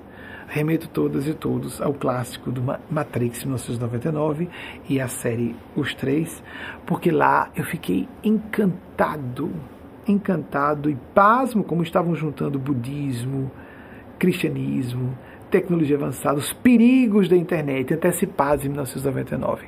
Pessoas escravizadas pela indústria da atenção, não é? Muito bem. Há uma quantidade enorme de camadas de significados simbólicos no Matrix. Sei que os mais jovens vão adorar, os mais, os mais velhos como eu também. Então, ele diz: foi um total desastre. E nós perdemos encarnações quando estamos felizes. Há encarnações perdidas porque as pessoas não passam por certas provações. Há pessoas que desperdiçam oportunidade de estudar, de terem corpos saudáveis, se despedaçam no alcoolismo, em outras formas de toxicomania. Arrebentam seus corpos em promiscuidade, em doenças sexualmente transmissíveis. Arrebentam suas almas se envolvendo em relacionamentos autodestrutivos e destrutivos porque favorece-se facilidade e a facilidade nada tem a ver com felicidade. É um, em português é, é interessante, mas também tem em inglês. Facility e felicity também existe em francês e em português. É bem interessante que idiomas neolatinos têm essa, esse trocadilho. Felicidade não está no campo da facilidade. Ah, eu queria um dinheirinho a mais, eu queria uma, uma esposa mais amorosa. Aí chega e a pessoa descobre o problema rapidamente, se entedia logo. Nós temos que refinar a busca do autoconhecimento e a vigilância constante. Onde está, pergunta você, sua pulsão de morte? Onde está a sua autossabotagem? Porque somos nós que propiciamos, quando não planejamos inconscientemente situações de autodestrutividade, do nosso bem-estar, da nossa felicidade, não precisa nem ser o suicídio. A gente vereda por um caminho que não vai nos fazer felizes. Mas vai dizer que mais dinheiro, mais poder mais prestígio pode gerar só tormento na vida de uma pessoa. Sim, adrenalina, euforia do poder, eu sou o máximo. Isso não parece um pouco infantil, não? Meninos na escola medindo o tamanho do próprio falo, o meu é maior do que o seu, o carro do meu pai é maior do que o pai, o carro do seu. Não é um pouco infantil, não. Mulheres feministas norte-americanas falam muito isso, que homens gostam de brinquedos, apenas mudam de tamanho do brinquedo e, e do preço do brinquedo quando ficam adultos. Então, primeiro estão brincando com o tamanho dos falos e alguns ficam bem mais velhos, preocupados com isso ainda, né? Cada um tem o seu nível de maturidade psicológica, não é? Reduzir o homem ao falo é mesmo que dizer que homem trans não é homem, ou que dizer que um homem que sofreu um acidente e mutilou o seu pênis não é homem, ou que tem um pênis pequeno não é homem. Se vocês compreendem, isso é muito primário, né, gente? Isso é muito primário. Bem, mas a pessoa transfere para o poder, transfere para a riqueza e gera tormento, gera ansiedade, gera angústia e às vezes se acostuma com aquele barato, como se fosse um álcool. São drogas, são drogas internas, endógenas, produzidas pelo próprio corpo. Uma excitação, euforia. Isso não é alegria, isso não é felicidade, não tem sossego, não há paz. Escolhem-se carreiras, casamentos, circunstâncias de vida, cidade e residência em função de empolgação. Eu fui tragado, arrastado para cá para os Estados Unidos. Os amigos e amigas mais íntimos acompanharam. Eu falei aqui em público, esperando o momento de voltar para o Brasil. Recebi vários avisos pela precognição que viria para cá. Não foi escolha do meu coração. Foi escolha do meu, meu espírito, da minha consciência. Não foi do meu emocional. O aspecto mais primário do cérebro límbico, mamífero, protomamífero, não é? Não foi o meu gosto pessoal, foi uma determinação da minha consciência em consonância com os guias espirituais. Por exemplo, deixemos-nos arrastar pelas forças do céu, conscientemente. Arrastar conscientemente, não é um arrastar no sentido de seguir cegamente, nunca. Isso não é espiritualidade autêntica. Não é a irra irracionalidade, é uma racionalidade transpessoal. Ela não fere. A espiritualidade nunca fere a racionalidade, ela transcende. Não pode ser bizarra, ela tem que ir além. Não vamos atirar as coisas no lixo, a lógica e o bom senso, vamos colocá-la no nível de hiperconsciência e não passividade da obediência, jamais, jamais. Códigos, regras rígidos não, são não só matam, levam as pessoas a matarem, como os atentados terroristas mostram. O ateísmo também fez isso. Os sistemas estatais de totalitarismo de Mao Tse Tung e de Stalin foram os responsáveis pela maior quantidade de morte de civis. 20 milhões no governo de Stalin, 70 a 100 milhões no de Mao Tse Tung. Governos materialistas ateus, oficialmente assim organizados. Então o problema não está na religião, na ausência dela, em crer ou não crer em Deus. Mas não crer em Deus é mais perigoso, na minha opinião. Posso falar como espiritualista, e a história revela. Obscurantismo medieval jamais, lógico, a ciência não salvou disso mas excesso de ciência que se torna cientificismo porque nega uma realidade humana que é a espiritualidade, que é a transcendentalidade, leva a pessoa, no mínimo, a levar uma vida emocional, espiritualmente medíocre. Porque nós não somos felizes pela cabeça, nós somos felizes pelos sentimentos. Não pela razão. Lógica e razão não tornam ninguém feliz. Facilitam a nós evitarmos, facilitam-nos a vida evitando perigos e problemas. É lógico, isso ninguém vai discutir a razão lógica. Mas a DS, raison, não, não, não. A, da proposta dos iluministas, a, a, a, razão como a nossa deusa, não, não, não. A razão não pode compreender uma série de fenômenos complexos próprios da condição humana como afeto. O afeto por nossos filhos é só a parte biológica, instintual, de defesa prole, e os filhos adotivos e adotivas. E os afetos entre, entre amigos que podem ser muito mais profundos e poderosos do que o afeto por irmãos biológicos e irmãs biológicas. Muito bem. São provocações simples, é muito mais complexo que isso, né? Vamos verificar onde está a sua pulsão de morte. As escolhas de ordinários, falei a vocês, isso, é, como disse, isso foi programado, né? Como você sabota e propicia, comece a se perguntar, a se investigar. Se for necessário terapia com alguém que você se agrade da forma de fazer terapia, faça. Comece, isso é importante, um grupo de apoio como esse, à distância, livremente, no horário que você quiser.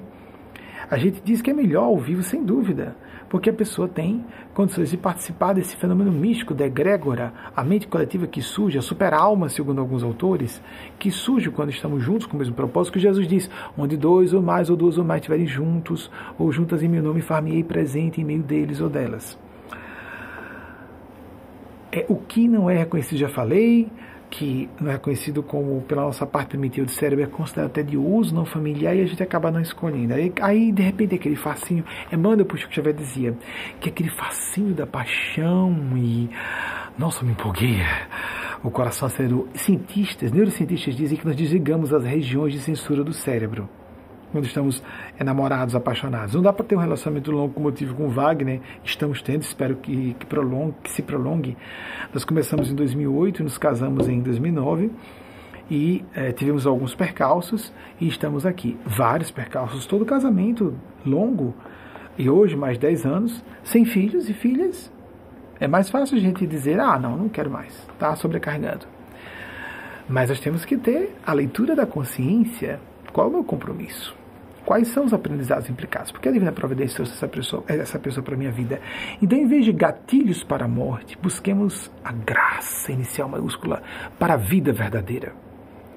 O que Joseph Campbell, o grande mitólogo norte-americano, chamou de blaze. Bem-aventurança, siga, follow your bliss, siga a sua bem-aventurança, a sua felicidade, mas bliss não é happiness, não é felicidade. Eugênia pede para chamar a atenção que é uma felicidade e em paz, ou uma paz e em felicidade. É uma bem-aventurança. Siga aquilo que faz você se sentir mais humana, mais humano, mais completo, mais completo. O que que torna você mais feliz pelo coração? É uma metáfora.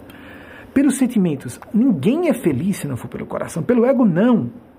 É na cooperação é no campo da amizade, da confiança, da partilha, do serviço. Nós fomos, isso não é santidade, isso é sanidade mental. Nós fomos projetados para viver em sociedade. Como Aristóteles chamou, o ser humano é um ser gregário. Somos sociais por inerência, é da nossa natureza.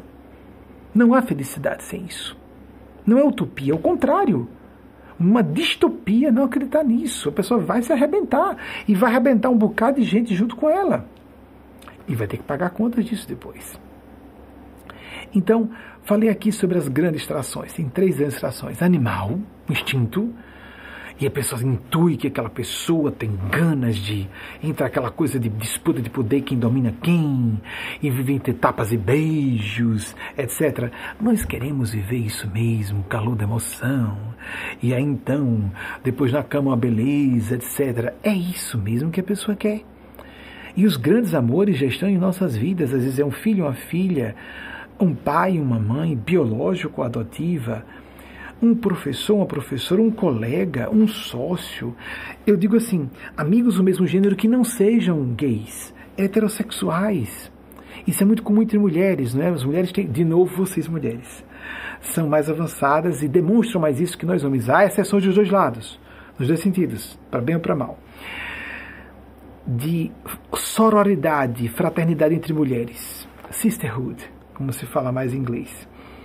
E a ideia de que as famílias, as mulheres muito amigas e não só irmãs biológicas, que poder. Ou mulheres que são amigas e irmãs sem serem irmãs biológicas. As famílias com mais mulheres costumam ser mais agregadas. Já notaram isso? Famílias com mais homens costumam se dispersar mais. Também já notaram isso?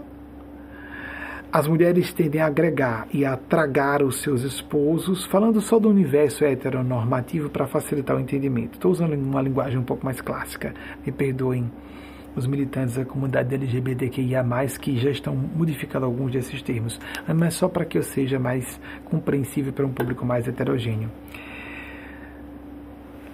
A feminilidade dentro de nós homens ou mulheres, é o que nos dignifica, nos conecta a Deus, nos conecta à natureza, nos faz perceber mais a interconectividade, a interdependência entre tudo e todos. Que somos um só grande organismo vivo, o planeta, a biosfera, querendo dizer a biosfera e também somos um organismo psíquico vivo. Não há como ser feliz as pessoas sofrendo do nosso lado. O que, a pessoa faz na happy hour? Ela quer estar alegre, um monte de gente alegre, num barato legal. Mesmo gente perversa para estar feliz, tem que estar com gente alegre do lado dela. Mas é uma coisa superficial, a base de químicos. A gente só sabe se divertir, se vê embriagada. Não consegue relaxar se não beber, se não fumar. Arrebentando seus organismos antes da hora um aparelho preciosíssimo. Nós temos uma cota de tempo limitada. Nós podemos prolongar, propiciar melhor saúde, mas há um tempo limite. Mas há um tempo limite para termos determinado gênero de vivências, experiências que só poderão acontecer nessa reencarnação. Porque é um contexto sociocultural, econômico-político único. Esse contexto é único que tá, estamos atravessando com boa razão de ser, autores, até ateus, estão falando esse é o principal século da história da humanidade. Nós nunca nos pusemos em risco, por aí a gente vê, tão gravemente até agora como esse. Alguns outros, não, mas é possível que haja um perigo maior à frente. Bem, até agora não houve perigo maior do que de extinção da civilização humana como por vários caminhos estamos vendo todos esses movimentos de autodestrutividade avançando, agora autodestrutividade civilizacional. Precisamos viver o Espírito. Precisamos ser mais o que nós somos, reconhecer o que nós somos. Porque senão não seremos felizes e não sobreviveremos. Para continuar esses assuntos, e eh, nós temos. Antes disso, vamos terminar isso aqui. Tração do ego e a tração do espírito e a consciência e a vocação. Em resumo, essas são as grandes trações de nossas vidas. Falar sobre as três maiores causas do suicídio, e tudo que atrapalha a nossa felicidade, o que pode ajudar a pessoa a tratar sua depressão, sua tristeza, como fazer esse tratamento e fazermos uma oração coletiva aqui, invocar as forças do céu. Fazer ainda alguns comentários, não sei se você é autorizado a falar sobre a sombra psicológica e sobre o desejo perverso no trabalho com a sombra de Carl Gustav Jung, é muito avançado, eu ainda vou, vou consultar nesses minutos finais. Nós vamos fazer um breve intervalo, mas com um presente. Como eu disse, professora doutora Leilane Ramos, que é da área de linguística, fez a tradução para o francês de uma psicografia que eu recebi de Eugênia Aspásia, que por sua vez trouxe Maria Cristo. Eu sou a mãe. Na voz de, da própria Leilane Ramos, muito dúcida, de uma grande devota, Nossa Senhora, outra irmã do Espírito, muito querida, que é uma devota bem sincera e, e fervorosa de Nossa Senhora, ou de Maria Cristo, ou Maria de Nazaré, ou do lado feminino de Deus, a Mãe, como você quiser. Porque ela é a última esperança para os desgraçados, as desgraçadas, que estão se sentindo sem graça Vamos escolher a esperança. Vamos fazer o que Jesus disse.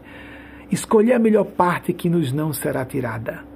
Falando para Marta, Marta, estás muito preocupada com as coisas deste mundo. Maria, irmã de Marta, ambas irmãs de Lázaro, escolheu a boa parte que lhe não será tirada. Vamos escolher o otimismo. É mais inteligente ser pessimista? Que ilusão é essa da nossa cultura que pessoas inteligentes e informadas necessariamente são pessimistas? Quantas vezes foi avisado que nós teríamos o Armagedon? Até no campo científico, lá atrás, o demógrafo eh, Malthus disse que a humanidade estava à beira do precipício. Nós sobrevivemos. Eu acredito no engenho humano e estou informado por esses seres que nós vamos sobreviver. Escolha o otimismo com realismo. Passe pelo filtro da confiança na infinita misericórdia de Deus, na infinita bondade dessa divindade. Para ser racional, responsável, para cumprir seus deveres, para perceber onde está o mal e se proteger, mas com confiança incondicional e restrita na infinita bondade de Deus.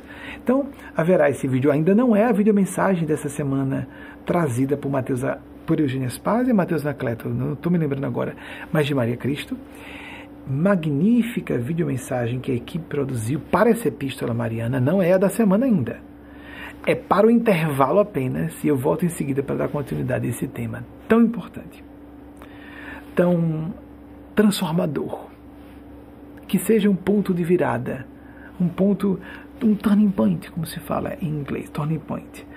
Uh, um, um, um ponto de inflexão, um ponto de virada em nossas vidas para que nós nos façamos mais dignos dispenseiros da graça de Deus, porque ela deve vir em cascatas em nossa direção, para que nós transbordemos para nossas irmãs e irmãos em humanidade.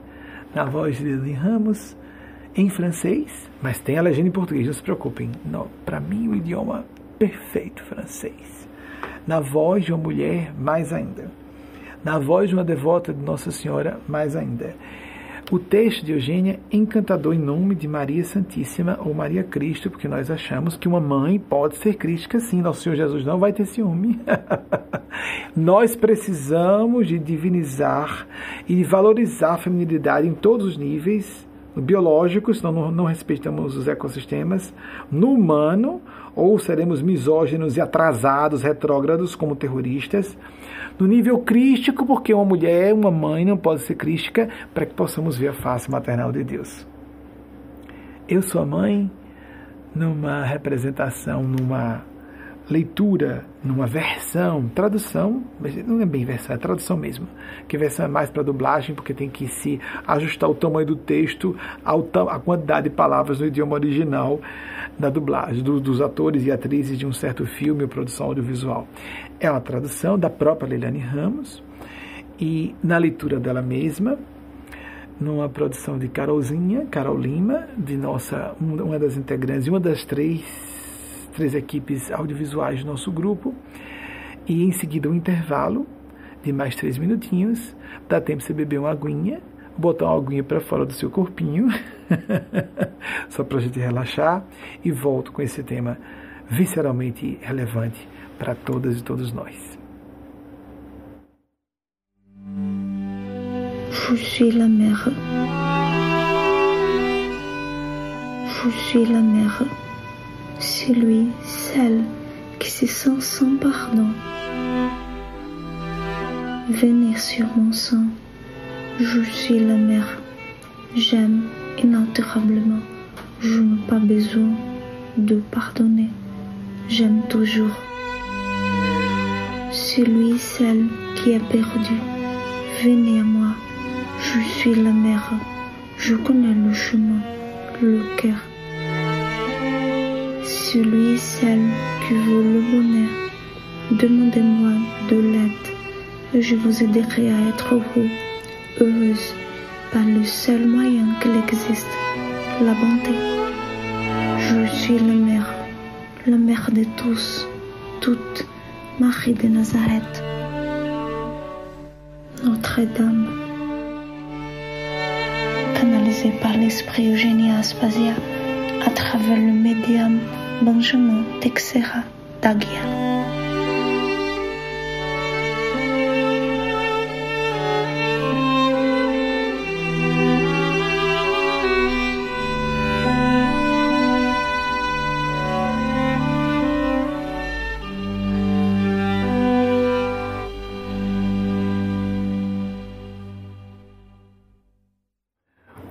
Que hoje a gente pode ter essa liberdade de falar pelo, com, como espécie live, poder estender um pouco mais quando o assunto é mais delicado, as pessoas podem ouvir os pedaços, então, e não deixar o tema, pelo menos em seus aspectos essenciais, é, suprimido ou resumido exageradamente. Sinopses não são fáceis de serem feitas, é muito fácil nós extrairmos aspectos que não são dispensáveis e o imprescindível tem que estar todo fechado para que nós não desperdicemos a oportunidade de serviço e de salvamento de vidas.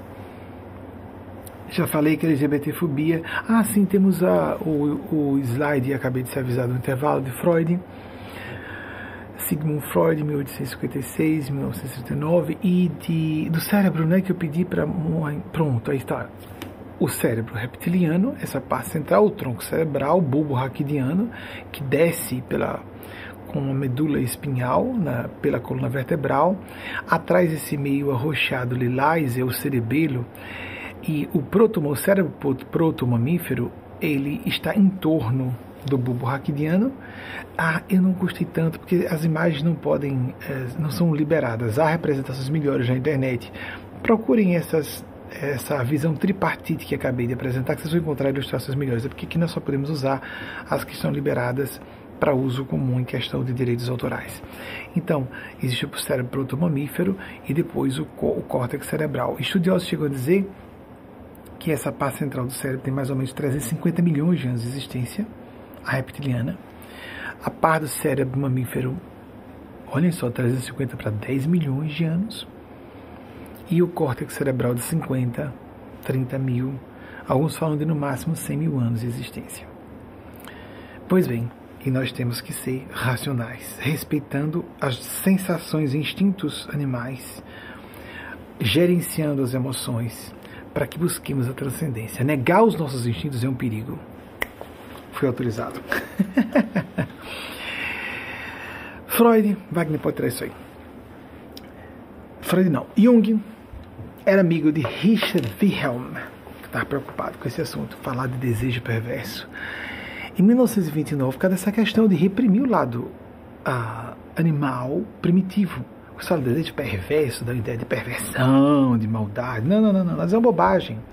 Como, por exemplo, você, amiga, que vê seu marido já madurão num videogame, ou que precisa de alguma atividade mais agressiva, um judô, um jiu-jitsu, às vezes é forma de lidar com o lado primitivo do masculino dentro dele, que é basicamente a estruturação psíquica que o compõe nessa encarnação durante nesse estágio evolutivo em que ele se encontra. A mulher também pode ter necessidade de chorar num romance, o que for, é o lado feminino, mais sensível, etc e a cada pessoa no trabalho com a sombra psicológica, os aspectos menos sociais, menos aceitáveis pela cultura, essas, essas partes do nosso psiquismo não podem ser ignoradas, porque se elas forem reprimidas, vão por inconsciente, degeneram e voltam e nos tomam nos momentos em que estivermos mais fragilizados, os surtos, por exemplo, que algumas pessoas têm de vez em quando,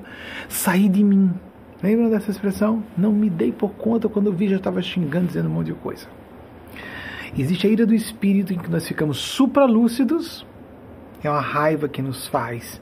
Quando um pai e uma mãe têm energia para dar uma bronca e essa pessoa fica hiperlúcida e não atacando ou atrapalhada no raciocínio, ela uma mulher dá só para xingar e chorar uma mãe dá para querer agredir fisicamente. A pessoa desligou o seu lado humano, o córtex cerebral. Isso não é ira do espírito, isso é ira do animal. É a raiva do animal, do réptil interior. o, é claro que o mamífero também tem, porque tá, o mamífero também tem o cérebro reptiliano. E nós, seres humanos, temos o cortical. Então, nós temos que trabalhar tudo isso. Então, Jung visitou, pelo que eu me recordo, isso eu posso ter alguma dificuldade de esteja atrapalhando, pouco antes de ir para cá, eu poderia falar dessa história do desejo perverso. Será que você é autorizado? Richard Wilhelm, eu acho que a pronúncia é essa. Ah, meu Deus, vamos se eu acerto. A equipe acabou de fazer uma pesquisa, vou pedir outra. De 1873 a 1930. Então ele ah, não chegou a completar 70 anos, não é? Isso aí, 1873 1930. Pouco antes de desencarnar, ele era ou faleceu e ir a, chegar a óbito. Jung foi visitar em 1929 com sua esposa e disse: Você é um homem religioso. Ele era um religioso, um missionário, era um sinólogo, foi responsável pela primeira tradução do I Ching. Um fenômeno, um erudito. Mas era um religioso muito autêntico, muito honesto e por isso, para a época, muito castrado, automutilado, reprimido. Jung disse: Você está morrendo porque você não tem um desejo perverso, não está integrando o seu animal interior de alguma forma.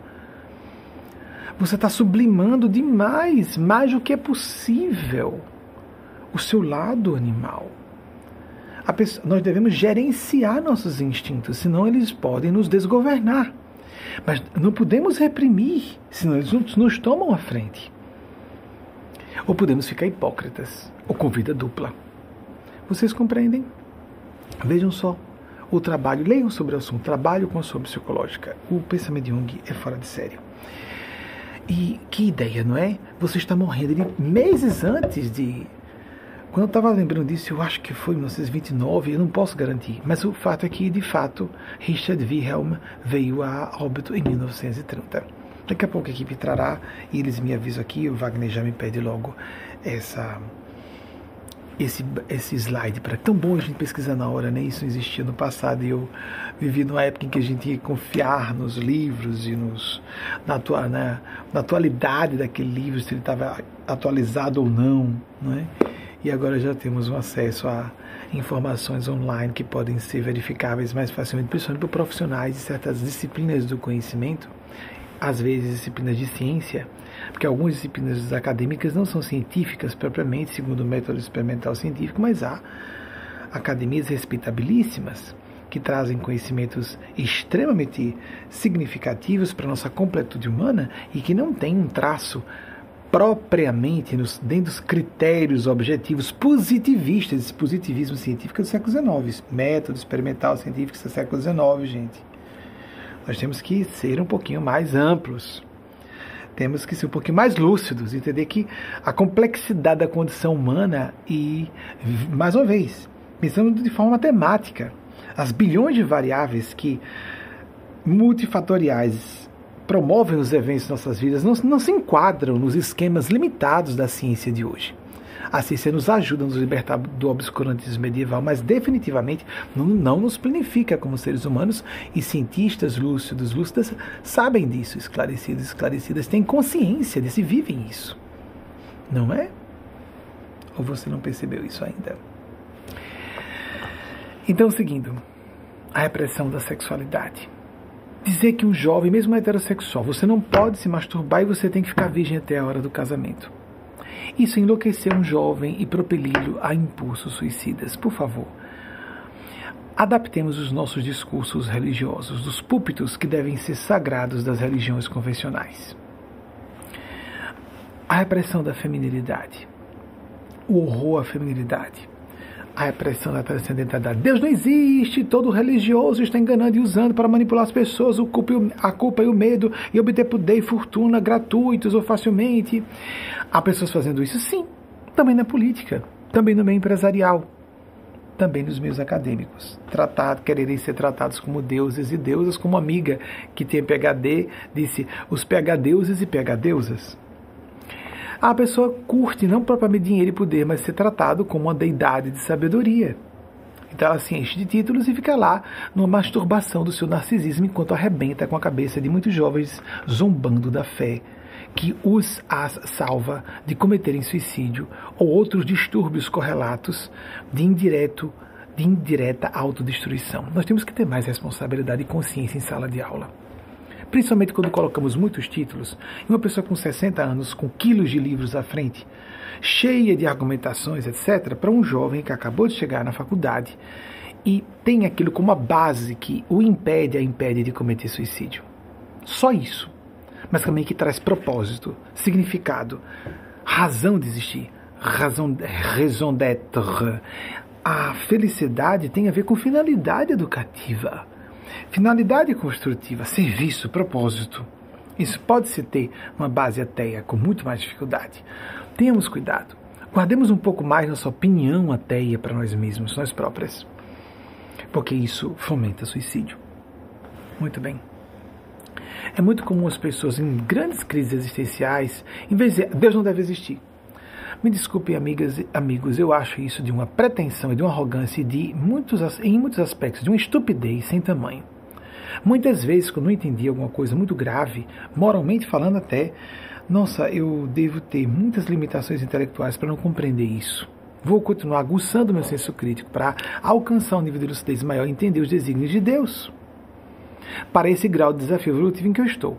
Por que não considerar que a minha inteligência é limitada, em vez de dizer, já que o universo não enquadrou-se minha inteligência, esse universo não é inteligente e Deus não existe? Simples assim?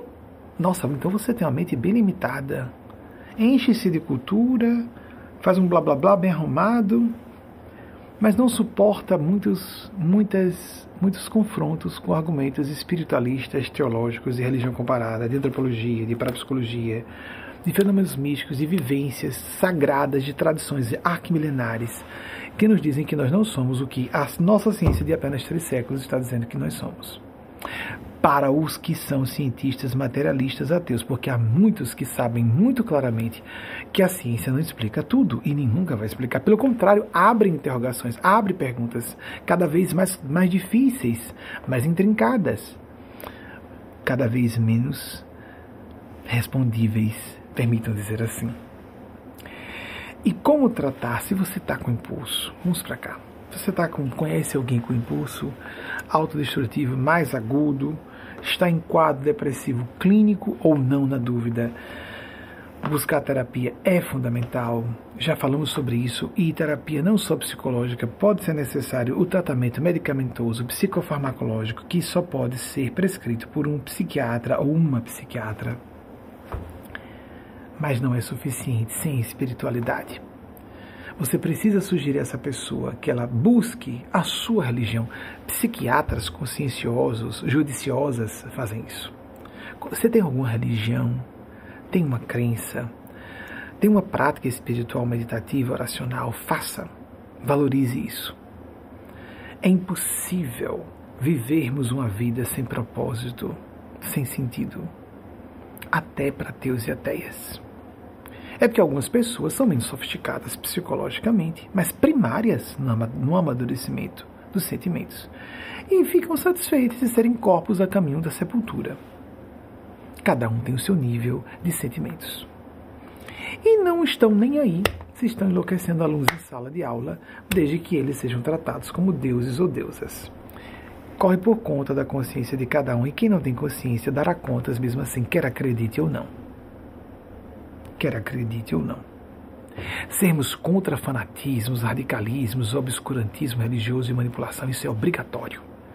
No meio político e não só no religioso, no meio acadêmico, isso é manipulação das mentes jovens para eu, o grande hipernóstico, hipatético, pega Deus.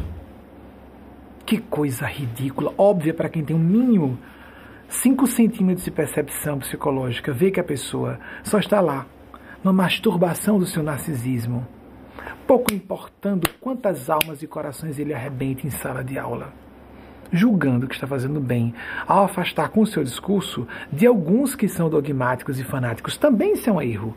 É outro extremo, fanatismo religioso. Mas esse ateísmo militante e zombeteiro não se zomba dos, dos sentimentos sagrados de uma pessoa.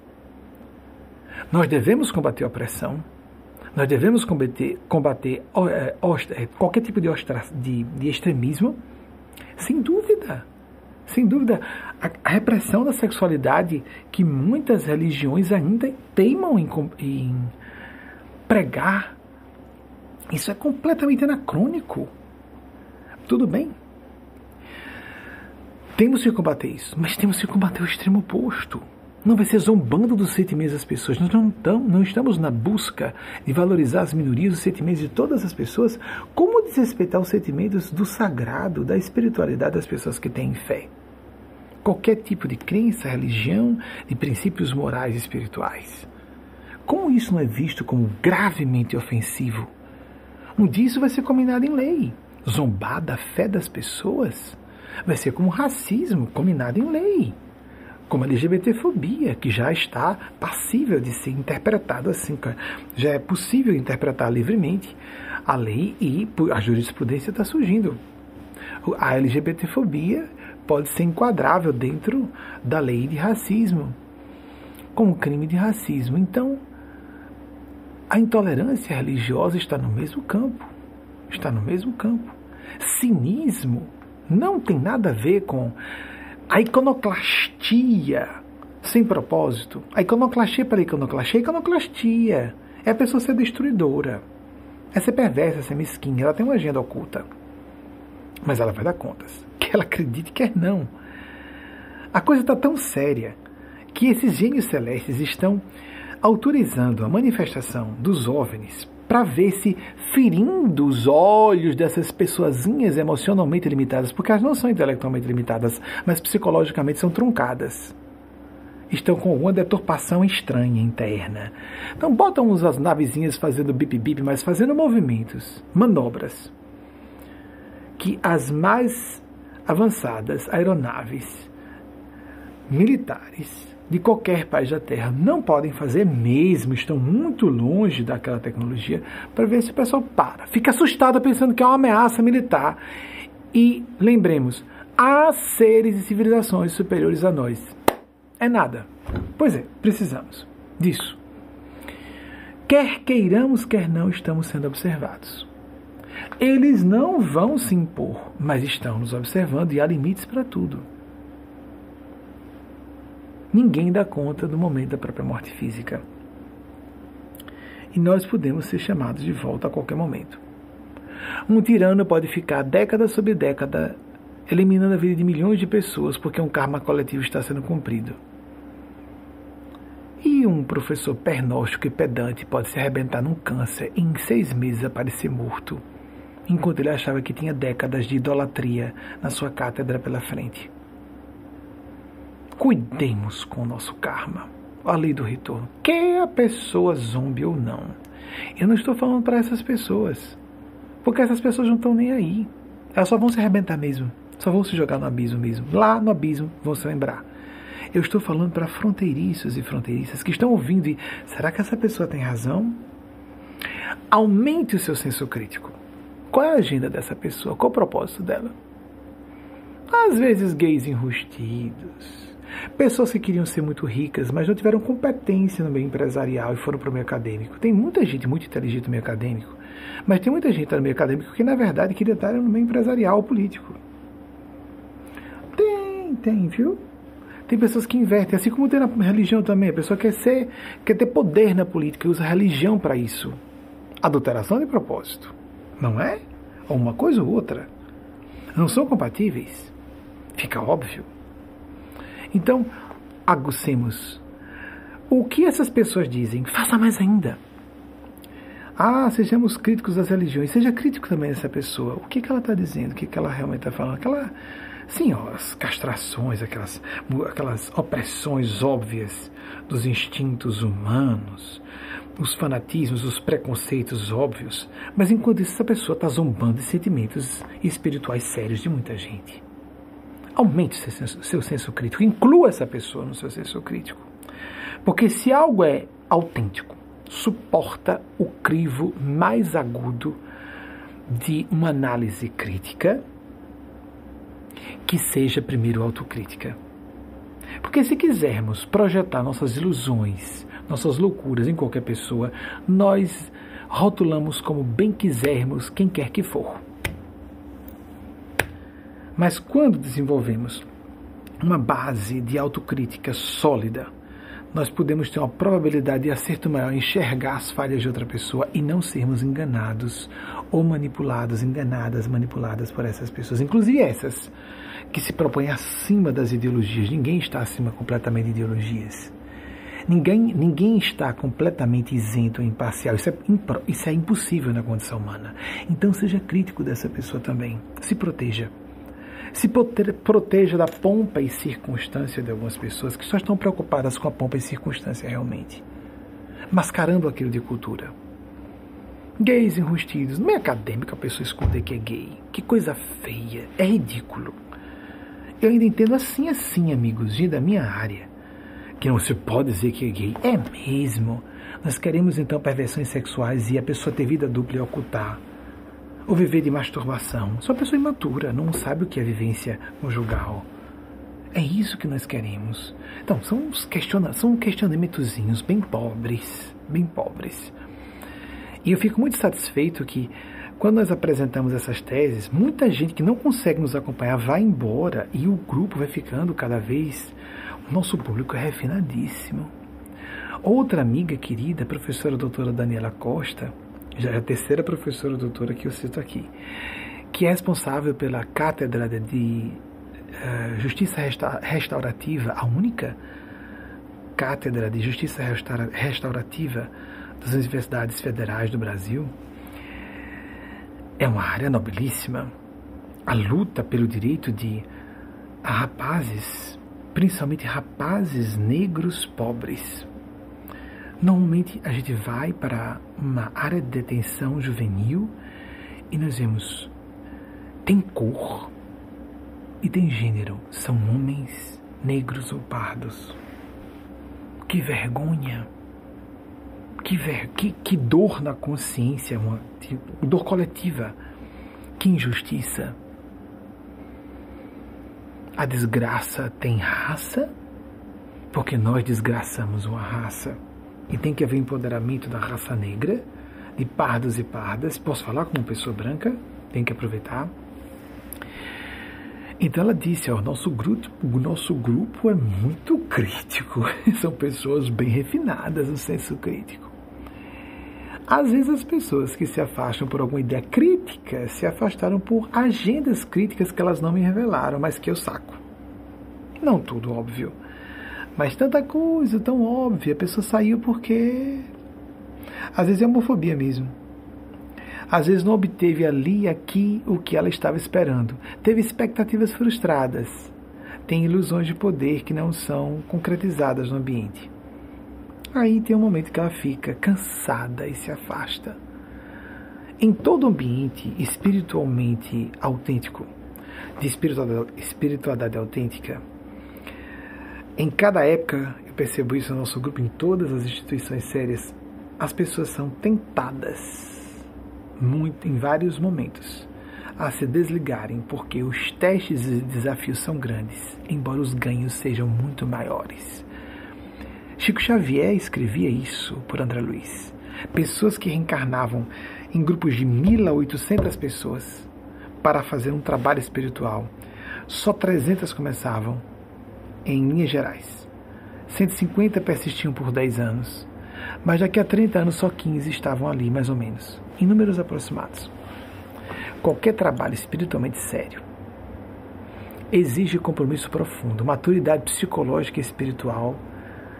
É essa maturidade que tem esses dois aspectos, o psicológico e o espiritual, que são imbricados. Um nível acentuado de maturidade, de disposição, de engajamento sério de interesse sincero em se conhecer em profundidade e não se enganar, não idealizar a própria imagem. Eu, pessoa tão espiritual e boa. Jesus disse que veio para aqueles que já sabem que são pecadores e pecadoras, para aqueles e aquelas que já sabem que são enfermos e enfermas.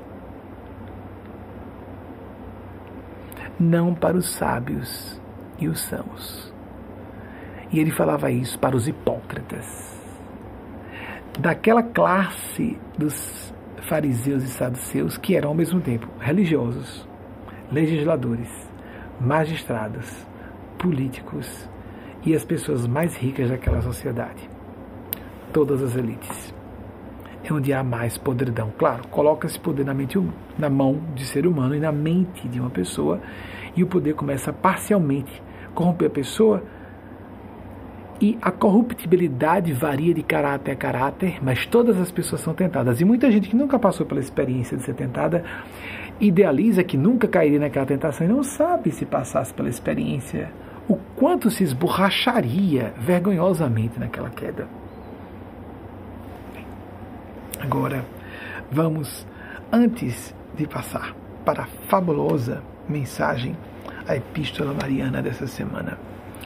Uma videomensagem que ficou primorosamente produzida pela equipe responsável. Eu, e antes de uma oração coletiva que eu fui autorizado a fazer com vocês hoje, queria lembrar que não adianta você só acompanhar, concordar, se empolgar. Estabeleçam. Ah, sim, Richard Wilhelm Wilhelm, é isso, acho que a pronúncia é essa aqui, é alemão. 1873 a 1930, de fato. Tá aí, homem muito sério, mas sério demais. Mutilou-se psiquicamente. Morreu antes da hora. Às vezes. A questão é essa. Bem, 15 minutos de oração, meditação, de acordo com a sua prática, a sua religião. Se você é adepto de uma religião convencional, não há problema. O mote da nossa organização, movimento, é espiritualidade com ou sem religião, ao seu gosto, de acordo com os seus princípios, suas convicções, suas idiosincrasias, seus gostos pessoais, desde que não sejam gostos no sentido de caprichos. Se você faz, se você prefere meditação, oração, reza recitada, oração recitada, tente prestar atenção no significado das palavras. Hinos, música, ausência de música, música instrumental, música com letra para pensar no assunto. Nós colocamos aí, isso vai, isso vai ficar publicado para você reouvir em francês, na voz de Elane Ramos, ela é professora doutora na área de linguística. É uma forma nós temos as sugestões de preces citadas em nosso site, oferecidas gratuitamente. Você pode buscar as religiões convencionais e as preces dessas religiões, rezas, orações, o seu agrado. O efeito existe, comprovado cientificamente. Como disse, ateus e ateias que praticam meditação pelos efeitos terapêuticos comprovados que existem para reduzir a ansiedade e para curar uma série ou evitar uma série de doenças que são ativáveis pelo aspecto genético e outros fatores, pela presença de um estado de espírito específico, porque não há uma relação de causa e efeito entre programação genética, um elemento genético e uma enfermidade. Tanto é que, por exemplo, o gene que causa o câncer de mama causa, quando é detectado, em 50% das mulheres. Não em todas as mulheres, 50%. Por que, que 50% não desenvolvem com aquele mesmo gene? Quais são então os outros fatores? Então, nós somos o sistema integrado corpo-mente. Temos que cuidar de nossa mente. Platão disse: corpo são e mente sã. Aí a gente vai cuidar do corpo. É tão óbvio cuidar do corpo, mas temos que cuidar da mente, não só intelectualmente, mas emocionalmente. Nós somos basicamente um feixe de emoções e cheios de racionalizações. Usa a razão para justificar o que nós queremos emocionalmente, ou instintivamente, ou perversamente. E nós podemos ocultar até de nós próprios nos enganando. A mentira psicológica, a desonestidade psicológica é uma mentira que a pessoa pega, prega para si própria e acredita. Mas eu só tenho boas intenções. Eu vi muito isso, me perturbava na adolescência. Mas eu só penso melhor de todo mundo, tenho raiva de ninguém, inveja de ninguém. Tem gente que abre a boca sem vergonha de dizer isso e normalmente está mentindo conscientemente. Porque inveja é, é uma emoção universal e raiva também. E se uma pessoa não sente raiva, ela vai, ela está reprimindo a raiva, ela está implodindo em vez de explodir, e ela vai implodindo em enfermidade crônica, aguda e provavelmente degenerativa e letal. Os cânceres, por exemplo, distúrbios reumatológicos e distúrbios psiquiátricos, sob maneira a depressão clínica, são relacionados à raiva reprimida, por exemplo. Só para dar um exemplo simples. Simples. Não ter inveja, você realmente não sente inveja de nada nem de ninguém, E é tão comum as pessoas assumirem que são invejadas. É uma pouca vergonha de tanta gente mentindo sem necessidade. Os autores americanos sobre o assunto dizem que as pessoas, todas as pessoas mentem o tempo todo, porque eles têm uma visão de mentira diferente da nossa, eu acho que é radical, de que fa é, faltar com a exposição aberta, bem clara da verdade é mentir. Todas as pessoas ocultam parte de si, até para se protegerem e protegerem o sigilo de outras pessoas. Nós não podemos falar o tempo inteiro tudo o que pensamos a respeito das pessoas e dos eventos. Isso é universal. Isso é até um princípio de responsabilidade. Quando se lida com a criança, fica óbvio. Mas há um exagero no dia a dia que sempre considerei ofensivo, repulsivo e de que, que horror. Isso é completamente injusto, desonesto. Pessoas que não praticam ilícitos, pessoas cumpridoras de seus deveres, pessoas ditas de bem, essa coisa de cidadão de bem no Brasil está meio contaminada, né? Mas pessoas que praticam bem, mentindo desavergonhadamente em situações em que não estão salvando a vida de ninguém, mas às vezes apenas para embelezar-se um pouco mais diante dos olhos das pessoas, não é? Eu digo embelezar-se moralmente, psicologicamente, intelectualmente. Precisava mentir assim, sem necessidade? Contornar, porque não teve jeito, a pessoa não teve traquejo ou não teve oportunidade de contornar a revelação da informação que não é apropriada, aí soltou uma mentirinha ali, a gente até percebe, a pessoa não teve maturidade para contornar. Mas mentir deslavadamente é muito comum. O Espírito Eugênio Spazia diz que no meio das nossas sociedades e culturas terrenas, as ocidentais, as orientais, nós vivemos um mar de excrescências morais entre pessoas ditas de bem. Nós vemos isso entre religiosos e religiosas, as hipocrisias crassas. Jesus disse: Por que me chamais de bom? Bom só Deus o é. Jung disse: Não devemos buscar ser bons, devemos ser íntegros, buscar ser íntegras. Íntegros, primeiro integrados psicologicamente, reconhecendo o máximo possível do que nós somos, para que possamos ser íntegros moralmente, íntegras moralmente. Podemos estabelecer compromissos sérios com as pessoas sabendo quem nós somos primeiramente, até onde podemos ir. Aí a tal da metacognição entra, que falha não só em pessoas incultas, mas em pessoas inteligentes e cultas, mas principalmente cultas com pouca inteligência, é muito. Porque aí vem a arrogância humana para dizer que a pessoa é mágica que ela é. E ela não percebe os próprios limites. Aí lá, ela é PhD de uma área e vai falar de outra que não conhece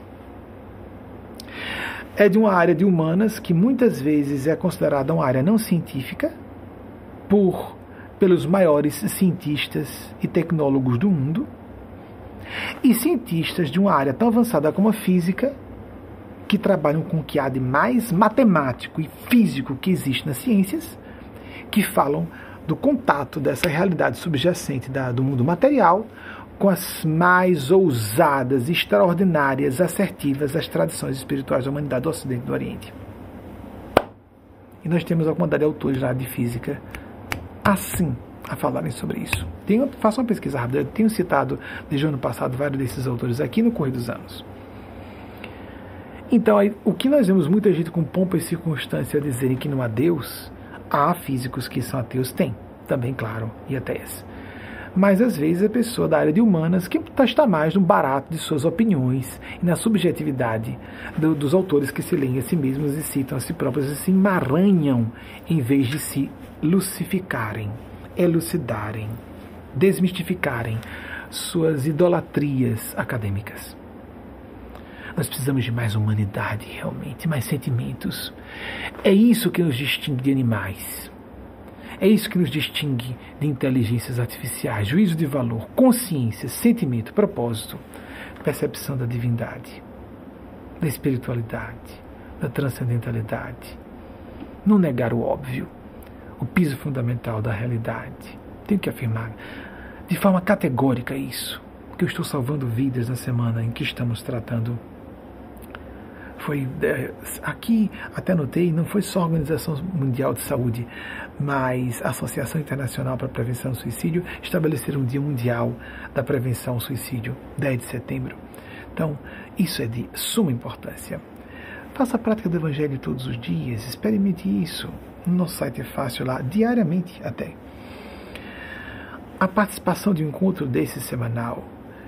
À distância, nessa época de necessidade, estamos com duas variantes perigosas, pelo menos duas, a Delta e a Mu. Atenção, não é época de nos encontrarmos presencialmente, a não ser que isso seja estritamente necessário.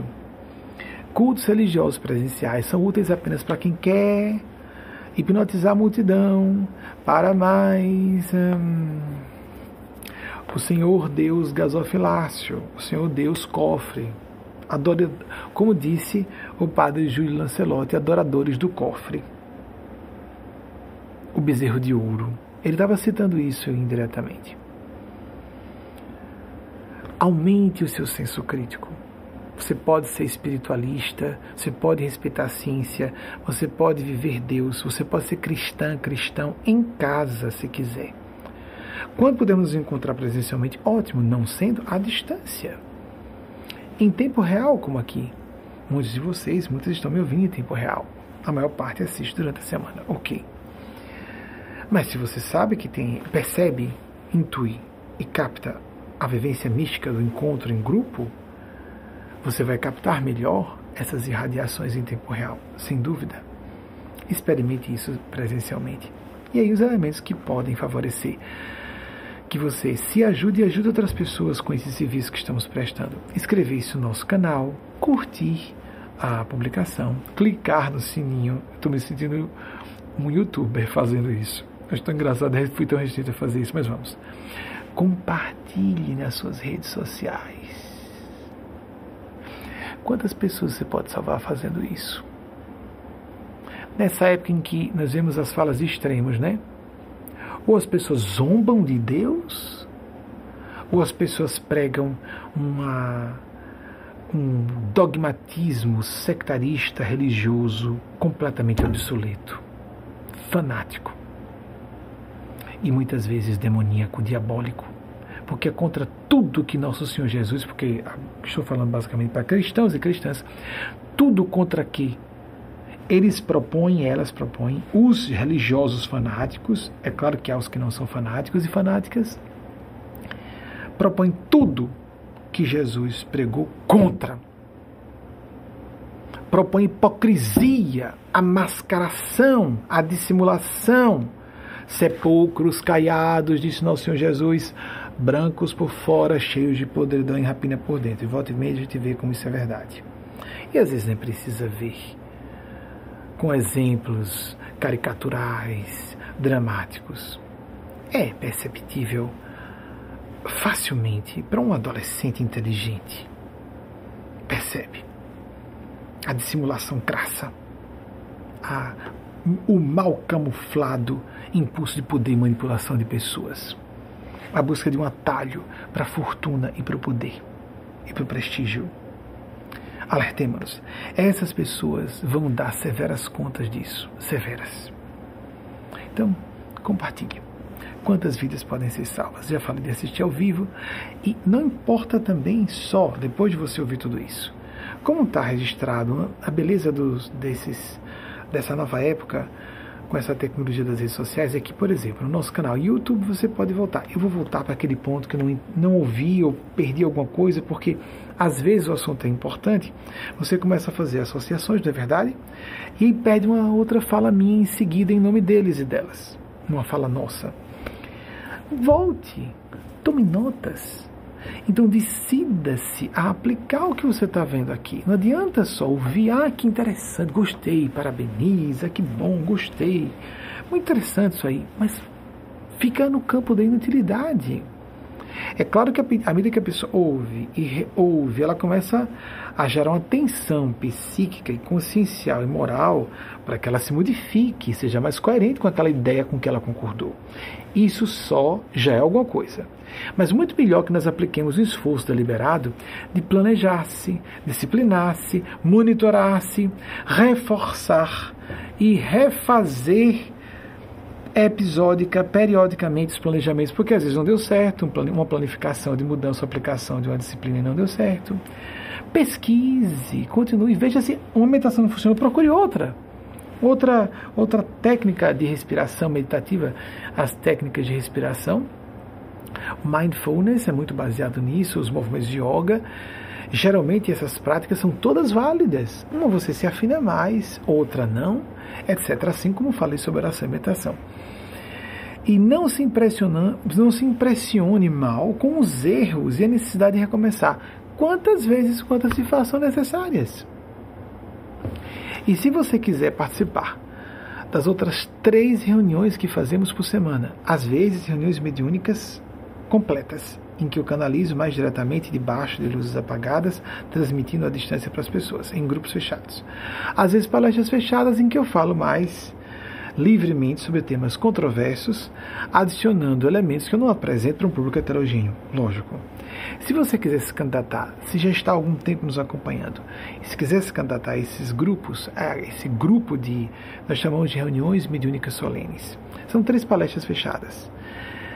Você vai ser submetido, submetida a entrevistadores, entrevistadoras a verificar se você pode ou não participar. Não se desiluda caso você seja, porque nós somos bastante criteriosos e criteriosas nisso. Os entrevistadores e entrevistadoras fazem uma pequena seleção, trazem os seus relatórios. E depois de eles ou elas aprovarem, eu vou avaliar e converso com os espíritos. E às vezes a pessoa não adentra, ou adentra, ou adentra e logo depois é retirada ou às vezes tem muito tempo e é retirada mesmo depois de muito tempo aqui dentro. Nós somos bastante rigorosos nesse grupo mais fechado. Bastante rigorosos e rigorosas. Embora aqui nas redes sociais gigantes somos concentrados e minúsculos no grupo mais fechado. Em todas as grandes tradições espirituais houve isso: o grupo dos iniciados, das iniciadas, o grupo daquelas e daqueles que recebem uma parcela diferente das informações que nós podemos divulgar. Mas mesmo aqueles que estão nessas reuniões não ouvem. Ah, quanto mais o tempo passa, mais eu tenho um baú de confidencialidade maior no meu coração. Algo que contraria o meu perfil psicológico, porque eu sou muito de partilhar o conhecimento, a alma de professor, não é? De querer partilhar para que as pessoas beneficiem, mas muita coisa cada vez mais vai ficando no campo do sigilo. Porque as pessoas simplesmente não processariam muita coisa que a gente fica sabendo e sabendo mesmo. Não é acreditando, não. E o que importa sobre isso saber o que é. As pessoas dizem, é um mistério que dá algum receio. Não, não, não, não. Estamos sendo observados e observadas. Tem muita gente se sentindo vítima. Por exemplo, é natural que uma pessoa que seja desligada se sinta vítima, né? ou não aguentei essa repreensão, não foi justa porque eu repreendo. Às vezes a pessoa diz: Não, eu não fui, eu saí porque eu achei a repreensão injusta. E no fundo é uma questão. É, a pessoa era uma autoridade, uma pessoa sempre adulada, ouviu repreensões que não veio ouvir de ninguém, nem de pessoas da família. E ela sai completamente crente que saiu porque tinha razões. E na verdade ela saiu porque o ambiente era fraterno e autêntico demais para ela aguentar e as pessoas que estão próximas a ela. Eu vi isso acontecer inúmeras vezes. No ambiente autenticamente cristão, não há adulação. Há afeto sincero. Se eu faço um destaque aqui para pessoas qualificadas intelectualmente, é porque estamos numa era de cinismo que diz que pessoas intelectualmente, qualificadas não aceitam espiritualidade. É uma, é uma mentira. Ponto. Ser ateu até é uma questão de perfil psicológico e não de ser mais instruído ou instruída. Ponto. Tem muita gente que é bastante avançada intelectualmente e emocionalmente vive em hipnose de grupo, de agradar os colegas e dizer eu estou além de Deus e eu não preciso de Deus. Isso é quase ridículo para pessoas realmente lúcidas, que não só são lúcidas intelectualmente, mas no campo psicológico dos sentimentos e das percepções telepáticas. Nós enxergamos o que realmente a pessoa está dizendo atrás daquilo, que às vezes ela nem mesma mais tem acesso, porque ela bloqueou. Que é um lado regredido infantil, que ela quer se sentir especial demais e agradar os pares que também se declaram ateus, e muitos cientistas que não são ateus começam a silenciar diante dessas pessoas só dizem, oh, mas eu pensei que fulano fosse um pouquinho mais inteligente e maduro para dizer isso em público. Vocês sabem que dizem isso de vocês? Que orgulhosamente se apresentam. Uma coisa é dizer, sou ateu, outra coisa é a pessoa que se sente especial por ser ateu ou ateia. Vocês sabem que, vocês sabem que pessoas como eu ouvem desabafos que ateus e ateias não ouvem, né? Mas rapaz, eu estava com um colega meu. Não, tudo bem, ele tem um PhD, mas eu tenho, eu tenho um pós-PhD. Ele achou que porque ele é mais instruído é ateu. Eu não vou dizer a ele, né? senão ele vai me achar idiota, mas eu é estou vendo que ele é idiota. Vocês sabem o que se diz por trás de vocês, por colegas seus. Aquela história do rei nu. Todo mundo começa a dizer que é ateu porque é inteligente e culto e muita gente não é, não é ateia. E só fica assim observando. Por exemplo, o assunto da homossexualidade, mais do que a comunidade LGBT toda que entrou, graças a Deus, foi inclusa no assunto da homossexualidade, desde os anos 70 nos meios acadêmicos, com muita certeza os anos 70, em alguns ambientes acadêmicos, bem antes disso, era assunto pacífico que a homossexualidade não era nem distúrbio moral nem mental. Mas o que esses acadêmicos faziam em conversas de família ou entre outros acadêmicos que diziam que era uma degradação, uma degenerescência, é uma perversão. Uhum, uhum, uhum. Por dentro eles diziam: Eu pensava que Fulano tivesse mais preparo, fosse uma pessoa mais viajada, mais lúcida. Aham, aham. Passam-se as décadas e de repente ficou feio nos meios acadêmicos alguém ser contra a homossexualidade. Está feio mesmo. E daqui a, já está se tornando crime. Militância ateísta um dia pode ser considerada crime. Militância, porque induz pessoas ao suicídio. Indução ao suicídio é crime combinado em lei. Induz ao suicídio. Muitas personalidades são induzidas ao suicídio. Militância. Eu não estou dizendo se é ateu ou ateia militância, a pregação sistemática, a zombaria contra os sentimentos espirituais e religiosos de uma pessoa. Isso vai ser combinado em lei no futuro. Vocês podem não concordar. Aguardem. Assim como a LGBTfobia, assim como misoginia. Como assim eu não posso dizer que mulher é inferior? Não pode, não. Como assim eu não posso dizer que negros e pardos são inferiores? Não pode, não. É crime. Como assim eu não posso dizer que quem é religioso é um imbecil e é uma pessoa atrasada e manipuladora? Não vai poder dizer não. É uma questão de tempo. As legislações vão chegar lá. Porque fomentam o suicídio. Você pode guardar para si. Assim como você pode dizer, eu sou ateu como heterossexual, digamos, ou homossexual. E eu respeito que o outro seja religioso espiritual. Mas zombar, atacar, vocês estão entendendo o que eu quero dizer? Que é distinguir. Eu não estou dizendo que o ateu é uma pessoa do mal. Não, é uma pessoa de bem, muito decentes e humanistas que são ateias. Mas a militância que zomba e ataca religiões e religiosos, e não fanatismo religioso ou qualquer tipo de fanatismo ou extremismo, esse tipo de ataque a pessoas e a grupos e a sentimentos, a intolerância religiosa, isso vai ser combinado em lei. Assim como não vai ser possível um religioso fanático combater a homossexualidade, vai ser combinado em lei, já está quase qualificado. Daqui a pouco vai ficar mais agressivo isso. No bom sentido. As pessoas vão ser presas. Se disserem num púlpito de uma igreja que, está, que é contra a vontade de Jesus ou de Deus, a pessoa ser homossexual. As religiões vão ter que mudar seu discurso, ou vão ser, vão, ter, vão sofrer um enfrentamento da justiça nos tribunais da terra já que não respeitam os tribunais do céu. Por isso, falsos religiosos, falsos cristos e falsos profetas. Assim como religiosos vão ter que calar a boca contra minorias, mulheres, ou o que for, que sejam diferenças, os militantes zombeteiros, não ateus ateias, que há pessoas decentes, responsáveis, conscienciosas, mas os militantes zombeteiros vão ser, vão ser tipificados pela lei. Mas enquanto isso não acontece, a outra vigilância, que é a pessoa ria ou não. Se ri gostosamente, melhor, porque se enquadra mais naquilo que eles e elas, que estão assustando o Pentágono, que estão assustando sistemas de inteligência, veem como um elemento cancerígeno na sociedade. Você quer ser visto como elemento a ser eliminado? Não acredita? Não acredita na lei de, na lei de gravidade. A gravidade. Eu não acredito em leis espirituais. Ok. Elas continuam existindo. Deus, nem as civilizações superiores, nem os seres superiores vão pedir satisfações a você para continuarem existindo.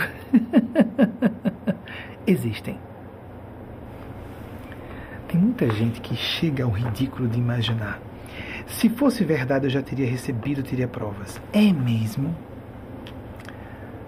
Eu vou mais uma vez contar um episódio que foi narrado pelos espíritos. Uma criança de sete anos, ou seis, vamos mais já tinha seis aninhos para ficar bem, uma criancinha. Aquela criancinha extrovertida, bem comunicativa, aparece numa instalação avançada com estudos de astrofísica de ponta, com um professor que está treinando doutorandos e doutorandas em uma área de astrofísica. Porque eles estão preparando pessoas para trabalharem na área de psiconáutica, psiconáutica não, astronáutica mesmo. Vamos imaginar uma instalação do MIT ou da NASA.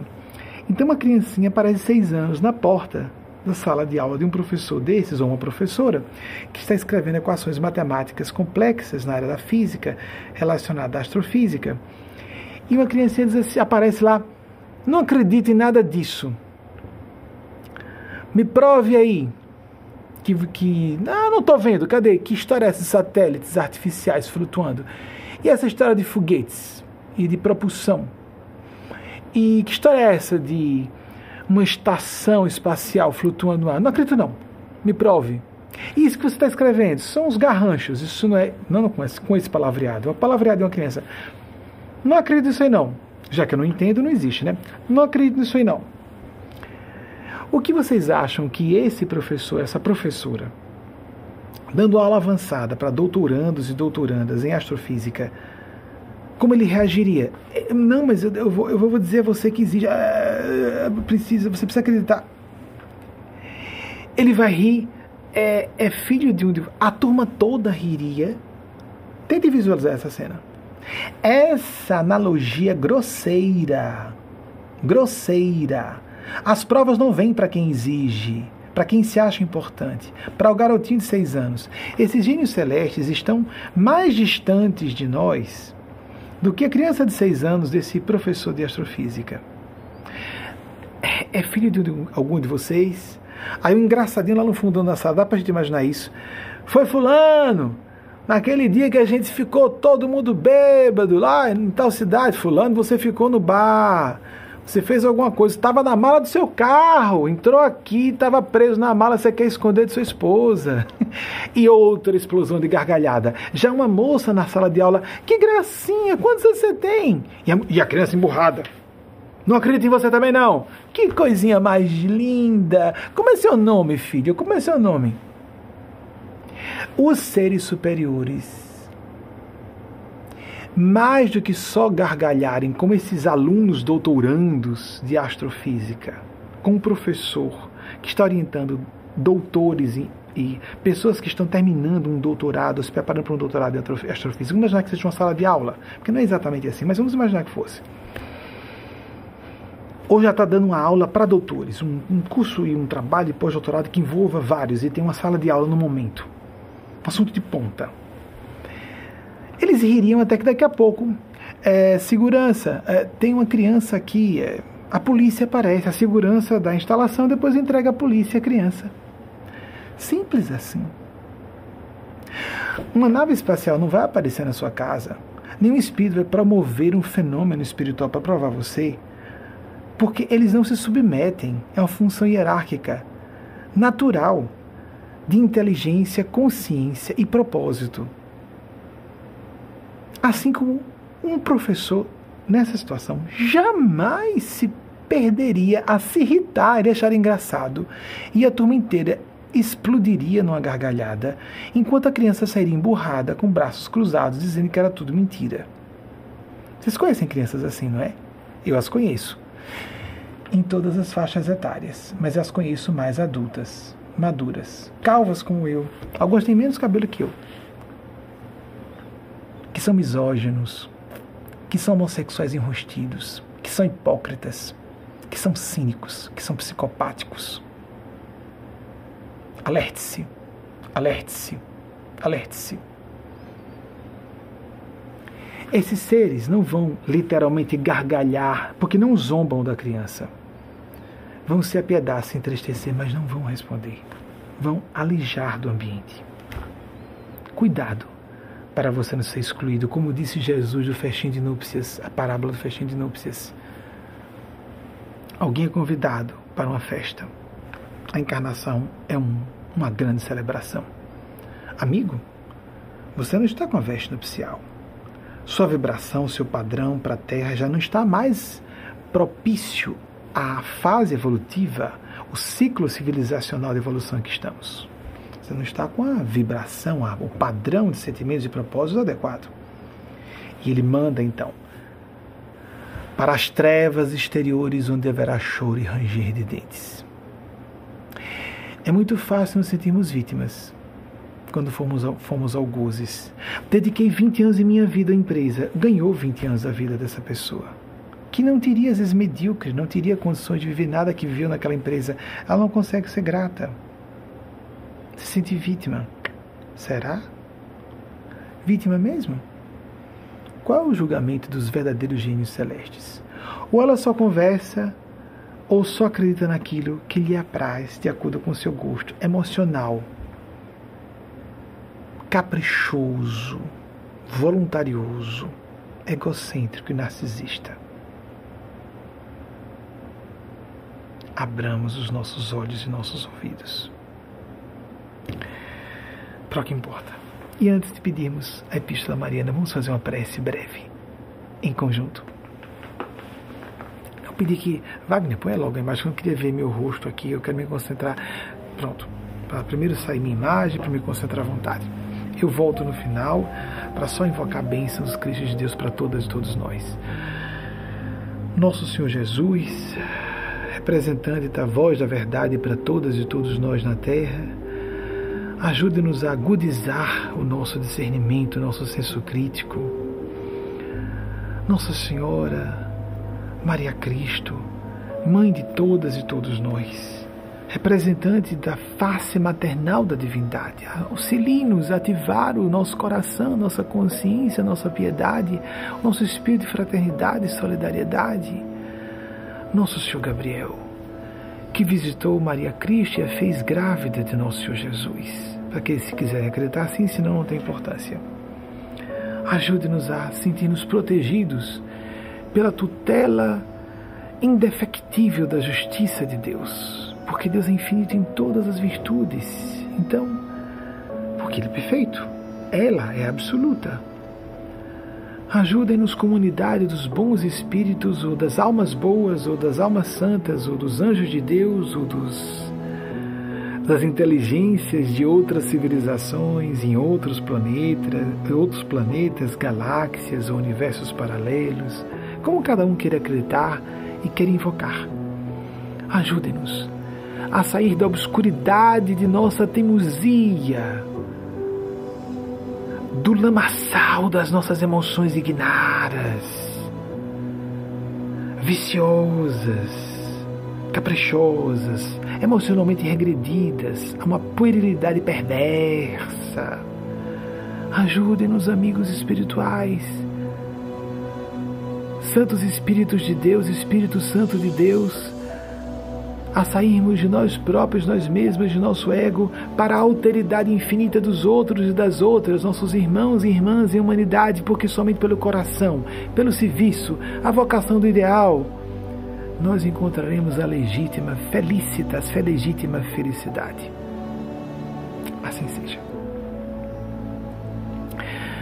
Agradecemos a oportunidade, eu agradeço com vocês estarmos aqui unidos e unidas Invoco a bênção desses seres do plano sublime para todas e todos nós, para vocês, seus entes queridos e projetos pessoais. Que você tenha uma excelente semana e até o próximo domingo. Assim seja, se assim nos for autorizado pela Divina Providência. Assim seja. Agora, a mensagem de Maria Cristo recebida, eu estou com pequena falha de memória, se é de Eugênia Spaz ou Matheus Acleto, que eles me dão liberdade a falar por mim mesmo. Sou auxiliado, mas eles não falam aquilo que eu devo saber por memória minha, ou por meios próprios, ou que a equipe me fale. Embora peça ajuda, Matheus Anacleto, Matheus Anacleto, obrigado.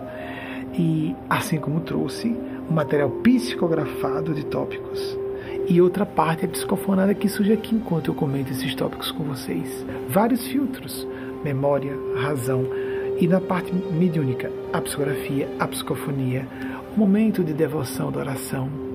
Nós somos seres multifacetados. Nossa completude deve integrar tudo isso a serviço da transcendência, da, da imanência, na direção da transpessoalidade, da espiritualidade, da divindade.